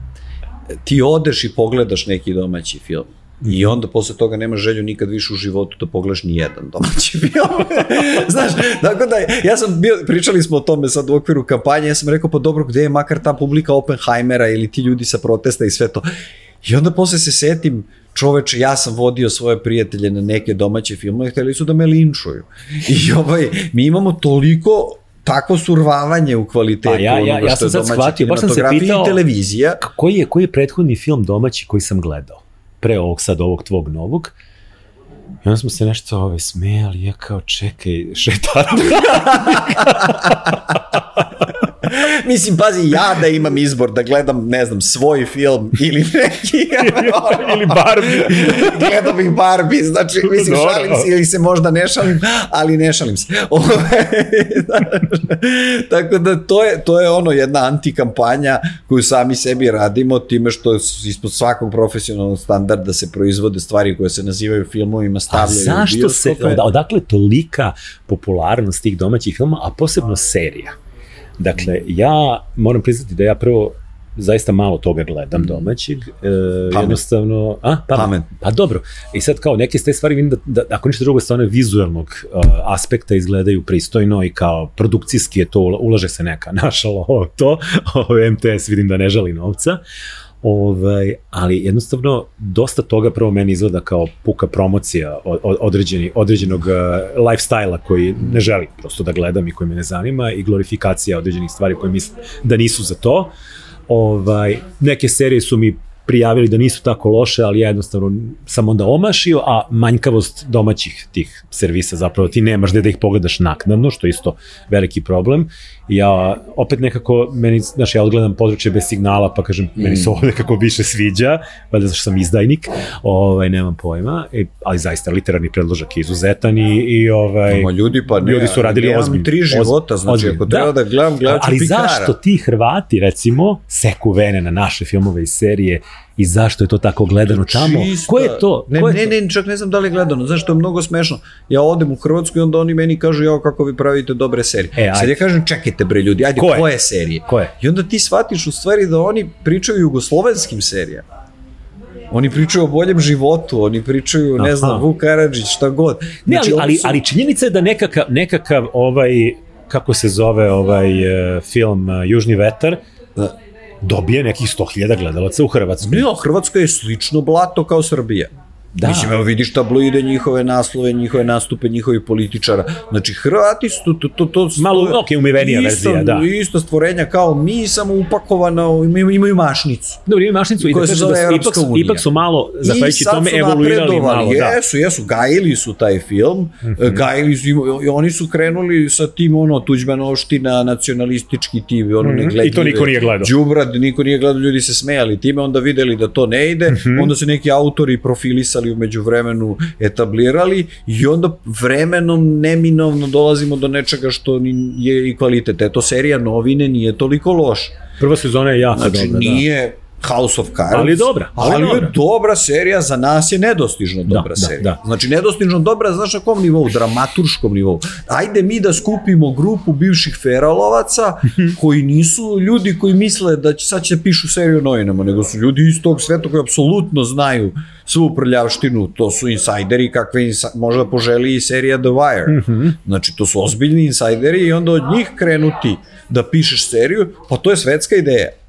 Znaš, to nije zezanje. Ali imaš jedan kod moment. nas pišeš seriju o nečemu tako što uzmeš nekog ono podobnog scenaristu, daš ogromne pare, e, nema writer's room, nema analize, nema insajdera, nema On toga, sebi napiše, da. nego se piše to ide, ide gas i, i južni vepar i onda vepar je to, to smo mi. Ali interesantno ali isto da- nismo to mi, Da, ali ne možemo. oni prave da smo Da, to ali mi. mi ne možemo čak ne dobacimo dotle da u serijama se odvažimo da na bilo koji način, makar zakačimo politiku. A kako kad su Vučićeve? Pa to ti kažem, to je jako zanimljivo. Dok kod Hrvata E, toga ima. Su. Kod Hrvata može da bude negativac i premijer i ovaj Može, i pa ne, onaj. oni nemaju da. diktatora. Da. Zato kažem, na, Tu je razlika, znači, pa dobro, tu je mentalitet razlika. je sličan, mi Da, smo, da. slična smo stvorenja jako, ali su oni ipak u toj evropskoj, ipak ta mašnica nešto i znači. Znači, ipak se pomerilo nešto u Tako tom je, smislu i je. nemaju diktatora. Znači, isto ima i korupcije, ima svega. Pa eto, videli smo u seriji uh, novini ili čitamo sve jedno, Tako je, jasno tako nam je, je. kakvo je društvo. Ali tamo Ovaj, je bivši premijer u zatvoru. Ali je bivši To je velika premijer u zatvoru, ali ne znam, ovi izgube izbore pa dođu oni. Na kraju krajeva imaš ali- predsednika i premijera koji su iz različitih stranaka Jesu. direktno sukobljenik, a Jesu. gradonačelnika Zagreba iz trećim. Da. I to je čini mi se nešto što je nama trenutno teška A, fantastika. To meni je isto zanimljivo sad kad pričamo o Aha. kolapsu oba ta društva, pa eto i hrvatskog i onda e, kad je bilo šišanje, e, ja sam, bili smo na Brionima sa Ivom Josipovićem, je to u onoj Titovoj vili Aha. i on je čovjek završio kompoziciju. Ja Znam da je u on kompozitor je ozbiljan, da, da. I onda smo krenuli da pričamo o filmskoj muzici i pričao sam o Beru McCrearyu i seriji Battlestar Galactica i kako Dobro. meni to bilo revolucionarno tada, zanimljivo i, i tako dalje. I sad ja mislim ono onako iz pristojnosti kako se već priča s umetnicima baš ih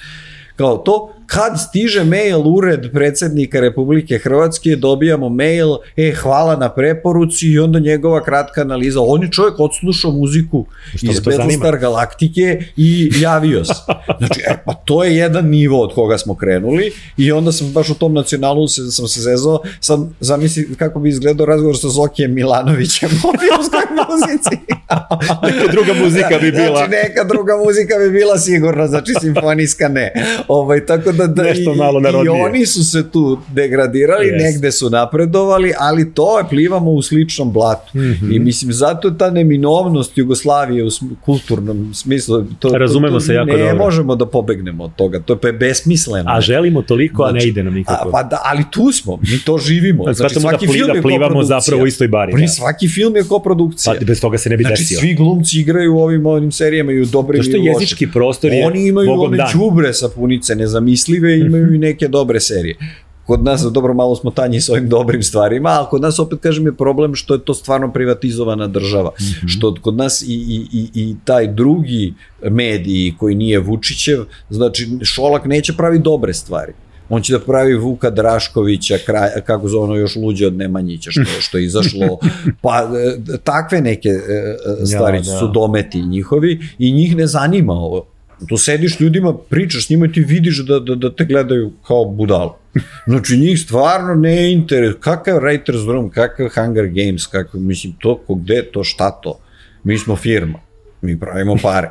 Znaš, tako da to je njihova logika koja njima verovatno ima smisla, Dobro, možda i mi previše smo, očekujemo od e, njih. ali mi smo projektovali, pošto mi nemamo više nacionalne televizije, imamo Vučićev privatni Mhm. servis, mi smo sad na tu privatnu firmu Da mi očekujemo da oni budu i Očekujemo da B92 oni i ne znam šta. Tako i je, da, mi da, očekujemo da. da oni budu nacionalni servis. Pa zašto A bi ne, bili? zašto bi oni bili Tako nacionalni je. servis? Na kraju krajeva im plaćamo pretplatu.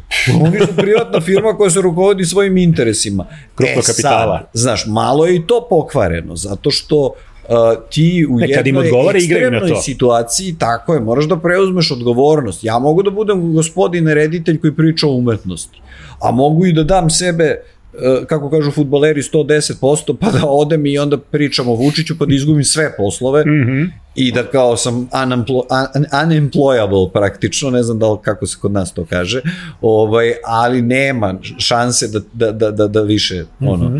radiš nešto, sem ako nemaš nekog prijatelja koji će ne, nešto te pozove da, da, da u ovom društvu zbog toga što si uradio. Znači ja sam preuzeo neko breme na sebe koje nisam morao. E pa i vi preuzmite breme kad se već predstavljate da, da, da, da, Mislim da da- ste, da ste da- ta da- strana. Ja, e, ček, da. ili odlučite, ili ste privatna firma, ili ste bastion e, slobode. Znači, ne može sad Dobro, to... le- lepa je ta titula Bastiona Slobode, jer zapravo ona može da se monetizuje. Pa super. I to se koristi. Da, Ali onda se- da ali budemo je- skroz ali teško je transparentni. odigrati tako, da. Ajde onda skroz da budemo transparentni u tome, pošto oni jako igraju na kartu i jednog i drugog. A, mislim da Ako to smo transparentni, onda je sve okej. Ako Nema... Samo ne treba ga ima prevelike Da. očekivanja. Nema, nema očekivanja su nula. Ti zato si, se- ti si ovaj montirao svoj film, ti montiraš sve svoje filmove. E, si- nisam mogao ovaj. Nisi? Nisam, znaš, to je jedan, uh, uh, u samoj srži postavke postoji jedan sukob interesa tu. Mislim, ja tu pričam, eto, opet Mhm. lišen Jer ti si završio predajem montažu, zato, montažu zato me to držim. zanima, da. Doduše, to što radim, radim e, te studentske kao mentor na njihovim kratkometražnim filmovima, pa idemo i scenariju i Aha, režija, rad sa glumcima i montaža. Tako da ne, ne, ne mogu u kažem da sam tome, ekspert da. toliki za montažu. Ovde sam došao do jednog zida i video da ja taj zid koji se zove 3 sata filma ne mogu da preskočim. Mhm. Da nemam znanja i kapaciteta. I onda sam Dobro. pozvao profesorku Snežanu Ivanović, koja u stvari, stvarno, moram priznati, genijalno uspela da, da ne izbacivši ni jednu liniju priče, redukuje to. Film je dobro montiran, to sam teo da te sažme. pitam. Ovaj, Ja sam ima jako, jako ali- dobru dinamiku. Mislim, hvala na komplimentu, volao bih da sam Ne, ne, ja ne, super, ali, ali ovaj, znao to da interesantno, uradim, interesantno ali- je rešen. Dakle, je ima Snežana, tempo, ima da. tempo, ima dinamiku, ne gubi dah nijednog trenutka, smenjuju se stvari ovaj, i da ti kažem, montaža je zapravo jako bitna bila za, za ovu vrstu filma. Ali znaš, to je opet kad radiš... Jer on može da sa bude jako koji su- zamoran. E, Vizuelno je on Ma mogu da zahtevan. bude nemoguć, znači ta Da. moja verzija je bila nemoguća za gledanje. Ovo je nešto sad koherentno. Mhm. Ali to je ono kad radiš sa ljudima, u, biraš pametnije i bolje od sebe. Tako je, tako znači, treba, se treba okruživati takvima. Sa Goranom Markovićem dok ja nisam bio rođen ili sam bio u pelenama. Znaš, ona je rekla da mora da se vidi slika odeljenja. Tako je. Kao mapa u onim svim trilerima mm -hmm. gde ti zapravo možda mapiraš ko je osumnjičeni, s kim se je, razgovaralo, to je, to je žan, žanrovsko pravilo, pitanja. da. Znači, to je jedno žanrovsko pravilo, konvencija, ali koje je takođe e, kopča sa, za ljude koji nisu gledali prethodni film. Aha, ovo su neki ljudi koji su gledali koji su išli zajedno u razred. Dakle, ja sam hteo da napravim film koji može da gleda i neko ko nije gledao ni šišanje ni pored mene, a da ljudi bitno. koji su gledali šišanje i pored mene imaju dodatnu satisfakciju mm -hmm, mm -hmm. Um, da, da dobiju te poklone, posebno onaj na kraju. Mm -hmm. Dva na kraju. da, da. A, a što smo sproveli na svakom nivou, uključujući i muziku. Tako da smo mhm. se vrlo lepo igrali sa tim, uh, ja bih rekao, Lukasovim, danas će svet reći Marvelovim konceptom građenja univerzuma multimedijalnog Dobro, univerzuma to, to, i evo to, nastavljamo sad sa time, sad će uskoro da izađe pesma iz filma koju peva lik Jeca Tsunami. A, znači, da bukvalno Ona je na osnovu te pesme postaje, da. dobi, ušao u zad, o, pardon, Versaj. e, i onda e, sad vrhunac svega gledam, pošto se kod nas taj reality zove Versaj, i onda uh, gledam uh, ovaj Madame Dibari, mm -hmm. uh, što je uh, My Ven uh, režirala i igra glavnu ulogu i kao sad tu imamo Versaj i sve to, i sad prvo što Johnny, mi... Johnny Deppom. Johnny Depp Aha. dosta dobar. Uh mhm. -huh. ovaj, e, I gledam, e, prvo što mi je palo na pamet je mim nekakav, gde kao mama hoću Versaj, a onda imamo sine i mi Versaj kod, kod kuće. Versaj kod kuće i fotka sa Zoricom Marković kod nas. Ovaj, kakva Francuska, kako smo mi Francuska, tako vam je Versaj. Bukvalno. da parafraziramo Pašića. Stari zlikovac. A reci mi još jednu stvar da ti pitam. Pašić. Radiš sa studentima. Da. Koliko već dugo si tamo? Pa od 2012. sam bio na Akademiji umetnosti, od 2019. sam ja mislim na FDU uh mhm. -huh. i jedno i drugo su zanimljiva iskustva. To, to Ima divnih ljudi. Ka, kakvi su klinci? Pa oni su super, tamo. znaš, da. ali to nije referentni uzorak ne, ne, ne, generacije, razumem, znači oni su prošli kroz 100 nisu, filtera. Nije ni Goran Marković referent na svoju generaciju. Znači oni su prošli kroz puno filtera, ima nekih stvari koje su znaš, moraš da ih probudiš, Dobro. ex katedra metod e, predavanja mrtav definitivno i to, to, to, to nema šta, znači da. to sad mora da bude dvosmerna komunikacija, jer ta pažnja je drugačija, imaš 15 sekundi, oni, neki od njih su kao Željko Mitrović na koksu, imaš 15 sekundi da kažeš ideju ili ćao.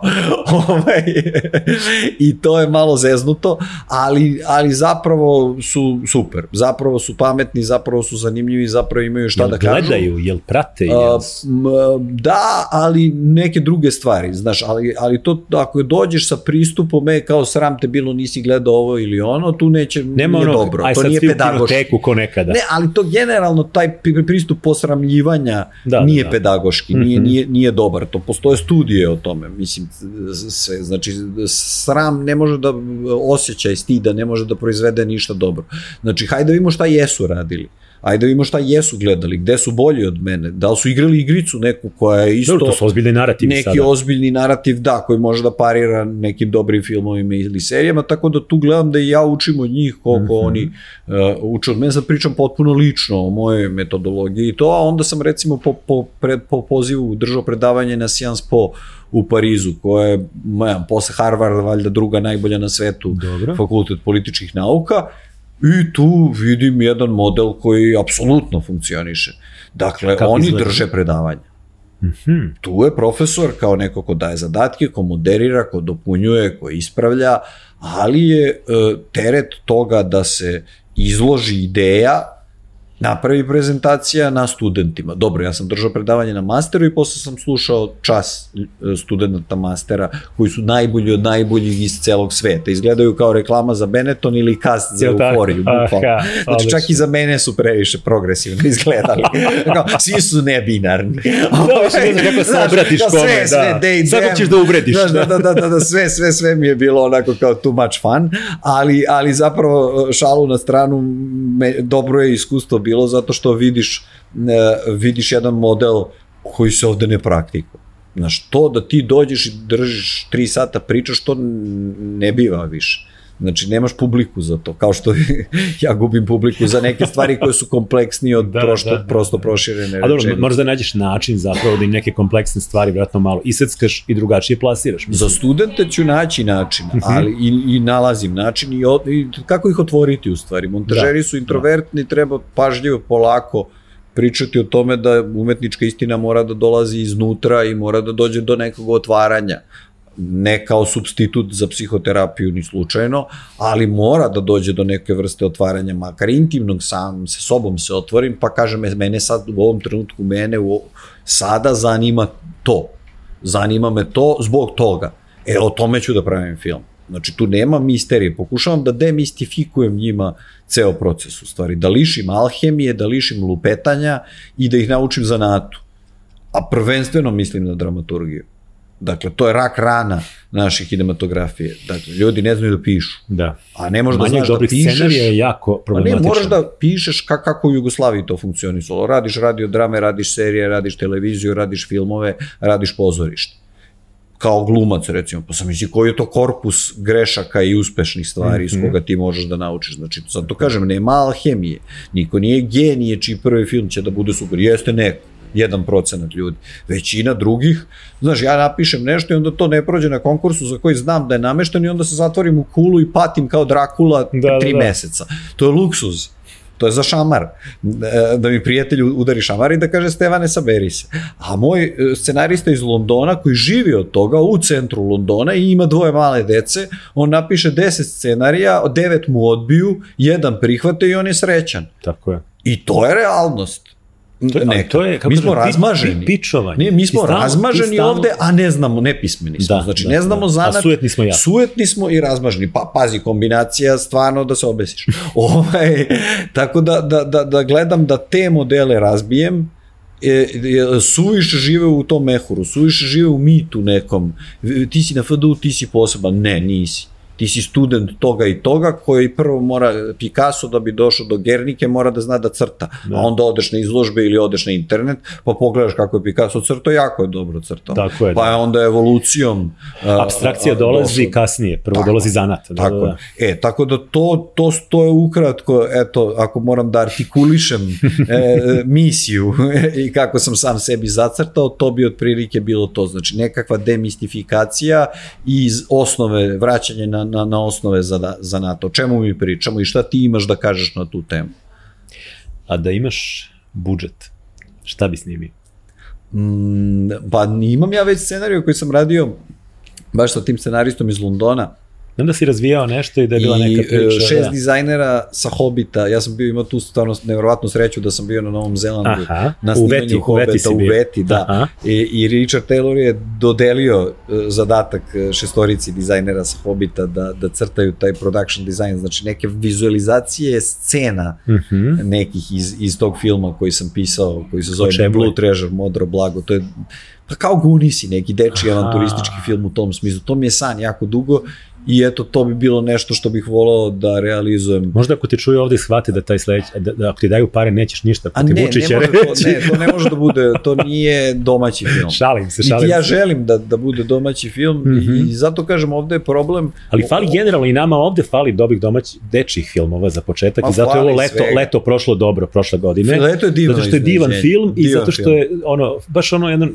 porodični film, ono kako, kad smo bili klinci odrastali smo s takvim filmom u zimskom bioskopu. E, a puno I to mi je srce mi fali. bilo, baš mi je puno srce bilo, em što je stvarno mi mene radio film, mm -hmm, baš, yes. baš je onako topao jedan stvarno lep film, A drugo, toliko mi je drago što je taj film bio uspešan. Jes, što ima znači, skoro 200.000 ljudi ovde. To je pozitivna stvar. Znaš, to yes. je kao kad vidiš na kiši, na protestima da se ipak skupi 100.000 ljudi. Yes. Znači, neko tkivo, koje je uvek manjina, neko zdravo tkivo ovde postoji za koje vredi boriti se. Ne moramo svi da imamo isto kapaciteta i isto snage za, za, za tu borbu. U toj borbi ćemo biti i ponižavani, i zloupotrebljavani, instrumentalizovani i sve ostalo. Ali dok smo živi i dok smo ovde, e, ne treba da umuknemo i da prestanemo da postojimo. E, postoje različiti načini da, da, da se to radi ti radiš na jedan način, ja, rad, ja sam radio na jedan način, možda ću da radim na neki drugi način, ali postoji ono što se zove svođenje računa i, e, znaš, to, ako ja nemam publiku, uh, ok, onda možda vreme za nešto drugo, za neku promenu filma. I to je sve ok. To nije ništa, to je prosto veće, mnogo veće od mene. Ja sam nebitan neki ono zrno peska u, u celoj toj priči i to je potpuno ono, nije najcrnja sudbina koja je zadesila nekog umetnika, nemam nikakvo pravo da, da, da se žalim. Ako treći deo bude poslednji film koji sam uradio, ja mislim da nemam nikakvo pravo da se žalim da mogu da, da, da, da, se, da umetnički umrem spokojan. Aj za kraj jedno pitanje koje postavljam svim gostima, to je što ja to jako volim da čujem i onda ovaj, izlačim to iz gostiju za, za moje gledalce i slušalce, a to je šta čitaš, gledaš i slušaš ovih dana. A, pa, znaš šta, teško je bilo bilo šta juriti i pratiti da se Poslednjih čita, gleda. nedelja, meseci, i nema veze. Znači to ajde godinu ćemo da kažemo može, da, bismo, može, može. da bismo razvukli. Ja jurim serije koje su mi fenomenalne da uopšte stignem da pojedem mm -hmm. celu sezonu, što je ranije bilo. Ne znam, ono što definitivno me obeležilo uh, je Succession, odnosno naslednici. Mm -hmm. Mislim da, da tako nešto pametno i dobro napisano um, nisam gledao odavno. Neće to da mi uđe u onih top 3 uh, gde, gde, gde ima neke emocije, ima nečeg totalno ličnog uh, kao porodica Soprano, recimo nešto intimnije od toga, teško mogu da zamislim mm -hmm. da može da, da, da se napravi, ali Boga mi je blizu. Dakle, do, Boga mi je blizu, mislim da je ta, ta disekcija političkog, društvenog trenutka uh, da su izbjegli svaku zamku koju su mogli. Znači, oni mhm. pričaju priču o groznim ljudima, uh, ti ne pomisliš da ti ljudi nisu grozni, a želiš da gledaš ishod. Nema navijanja u tradicionalnom smislu, ali želiš da vidiš kraj. Uh, I zato što su ta, tačni, zato što je taj absurd boli, Dakle, to je smešno, strašno boli, zato što to, to su neki Karići, to su to neki u stvari Mardok -hmm. porodica, samo nije smeli da se zovu tako, pa čovjek pametno promenio i mislim da učini uslugu seriji i čekaš svaki test koliko će da ispadnu pametni, a, i oni pobede nekako, pre, prevaziđu to. Ta kolektivna pamet tog think tanka koji je, ne, ne mislim samo na ovog Jesse mhm, Armstronga, mm -hmm. nego na ceo tim koji je radio. Znaš, ja sam gledao e, kako ćeš ti sad, pošto u četvrti, e, trećoj, četvrtoj sezoni se pojavljaju politički kandidat republikanaca i sad ja razmišljam, čekaj, kako ćeš da pobediš, kako ćeš da napraviš nešto gore od Trumpa, to ne postoji. I shvatim da je to što su oni napravili Jordan Peterson I mislim se, ovi ljudi su genijalni. Jer kao Trump je banalno zlo, Jordan Peterson je jezivo zlo. Jordan Peterson je mnogo jedno, bolje, mnogo bolje spakovano. No, pametno, sofisticirano, spakovano zlo koje psihološki targetira ranjive grupe tih incela i pravi ih u vojsku nezadovoljnih ljudi koji će sutra da mrze žene. Znači, to je monstrum jedan koji kao politički kandidat da im ne dajemo ideje sad. Ovo je, ali dobro, gledali su Succession, koji kao politički kandidat bi bio mnogo većna, veća opasnost za, za, za civilizaciju, društvo i da američko je. i globalno, pošto je sve to povezano, nego, nego klovan poput Trumpa koji je ogromna opasnost. Jeste, ali opet na neki način polarizuje tu desnu stranu, dok bi ovaj ujedinio.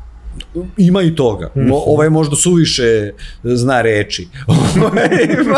ali koalicija A, neka koalicija bi, bila, bi pokidala. Ne, pokidala bi, znači da. pokrila bi pokidala sve. Pokidala bi Ameriku, čak, onda je ostatak sveta. Pa da. Amerika bi bila dve država ako već nisu. Mislim, da. tako da, da, da, da, recimo, eto, to mi je bilo mhm. fascinantno uh, da, da, okej, okay, najpametniji su ljudi u sobi, nema dileme, ali ne kurče se. Mm -hmm. Znaš, nego su subtilni u svemu tome i nekako o, o, ne zaboravljaju emociju. I uspevaju da generišu emociju kod toliko odvratnih ljudi koji ti kao neprijatno da ih gledaš sve mm -hmm. zajedno, a tebi generiše, oni su ipak ljudska bića. I to je jako tanka linija po kojoj ide Uh, ta, ta serija, da, da se ne pretvori u neko pravdanje u nekom da, da trenutku. Da, da. Znaš, A čitaš mislim, nešto osim Jordana Petersona? Ili? Ne čitam Jordana Petersona. ovaj, ja, uh, da, dobro pitanje. Šta sam pametno poslednje čitao? Ma, ne, me sramota me da kažem, mislim, slušam Star Wars, a evo, u stvari ne, evo, genijalna stvar koju sam čitao i koju bi stvarno preporučio Ajde. svima, evo sad je u, u žiži javnosti, pogotovo Villeneuve kad je uradio film o Dina, -hmm. Dina 1 je arhetipska priča, ono, yes. Joseph Campbell, putovanje heroja i tako dalje. I to je sve fenomenalno, detaljno, kompleksno razvijen svet. Dina 2 je remek delo za koje nisam znao da postoji. Mene to oduvalo potpuno. Mislim, to je kao da je čovjek bio sve, mislim, šta kao, ali kao na pečurkama i da na, na, Viš kad je na, na LSD-u odjednom i da je on kao crv koji putuje kroz vreme i prostor i jel, e, e, Dinu 1 ti možeš da posmatraš kao priču o transformaciji nekog s kim ipak možeš da se identifikuješ. Dina 2 počinje iz perspektive nekoga s kojim je gotovo nemoguće identifikovati se. Dakle, Pola Trade je polubožanstvo tada. Vodi se džihad sa milijardama žrtava u njegovo ime, a on nema kontrolu nad tim džihadom, kao Mesija. Knjiga se zove Mesija. Mm -hmm. ovaj, I to je jedan onako stvarno par excellence politički uh, uh, roman jed, jed, o, o nekakvoj sadašnjosti koju živimo, gde, gde, gde vidimo neke, neke stvari koje su stvarno, vidimo tu raskoš tih ultraobrazovanih čudnih ljudi mm -hmm. koji su se bavili fantastikom poput Ursula Le Guin i tako dalje. Ko je čito levo ruku tame i ovaj, nebeski struk zna. Mislim da je sasvim dovoljno. Apsolutno. Ovaj, uh, koji su zapravo znali nešto o životu. Mm -hmm. Sad, moderna fantastika, to su neki klinci iz Hollywooda koji nisu ne, oni nisu izašli iz tog studija, oni, šta ima sad on meni bilo, šta bilo, o čemu da priča u Avengersima, kad nema pojma ni o čemu. I onda to dotakne ponekad neko, neko opštu Ne znam si istinu. čitao, čitao, mi smo objavili dve zbirke priča Teda Changa. Uh -huh. I to je, to je apsolutno, to, oni kažu, to zovu spekulativna fikcija.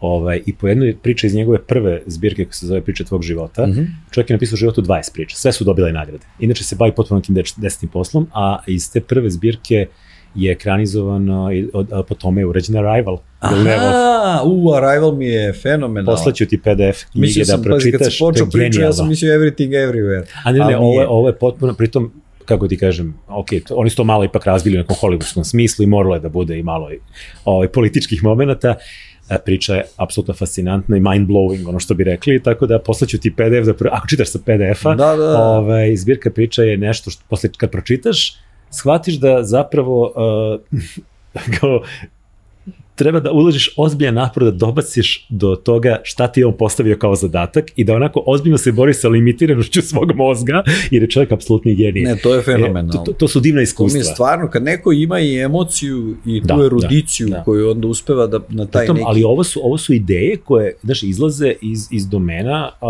onoga što znamo o svetu. Mm. I zapravo nam, kao da ti neko otvori, dođe i kaže, pa ti nisi znao da imaš ova vrata u kući. I ti uđeš i kažeš čovječe kolika soba. I ovaj Dina Mesija, to je Mhm. slična stvar. To je stvarno kao da probaš pečurke. Mislim, baš je Odlično. prekompleksno, je, znaš, ti, ti, ti se- staviti se u poziciju Znači, ja sam čitao samo prvu dinu i nikad nisam nastavio. I staviti su Malo sam se plašio da tih Herbert piše, znači, perspektivu čoveka koji vidi budućnost, fragmente budućnosti, Aha. koji, znači to je jedna, jako je teško uopšte domaštati tako nešto i jako je kompleksno i drugo taj, to ono što mi zovemo world building, odnosno građenje tog sve, pravila sveta u kome se roman fantastike dešava ili mm Mhm. -hmm. film fantastike dešava je najteži deo posla mm -hmm. i to odvuče to ono zašto se ljudi žale za kraj igre prestola. Pa žale Da. se zato što je nemoguće napisati dobru stvar za Da. godinu dana. Nije pitanje novca, Da. pitanje je posvećenosti, fanatizma, erudicije i vremena, ali najviše vremena mm -hmm. koje ćemo da uložimo, da razvijemo sistem pravila, I da ih ispoštujemo do kraja, političke da. stvarnosti toga, zašto su novi ova tri Star Warsa loši, mada ja volim ovaj Last Jedi, ali zato što tu ne postoji priča koja ima veze, šta Da. je politička pozadina toga? da. Šta je cilj antagonista Ne, u tim filmovima? samo, znači, A slušaš nešto sem podcasta? E, pa ne znam, Grateful Dead sam sad o, otkrio dosta kasno i sad pa baš to ide uz ovu dinu, znaš, Ide uz Dinu? da. Ide uz Dinu i stvarno mi je super, do te mere mi je super, ja kad, kad me obuzme neka muzika, ja onda to počnem da previše slušam, pa onda slušam se to ne u zgadi, kolima, da. pa slušam u teretani, pa onda to pustim kao temp u filmu, e onda se zaustavim. onda gledam da pređem na nešto drugo. Ali ovaj, lepo je neke stvari otkriti kasnije.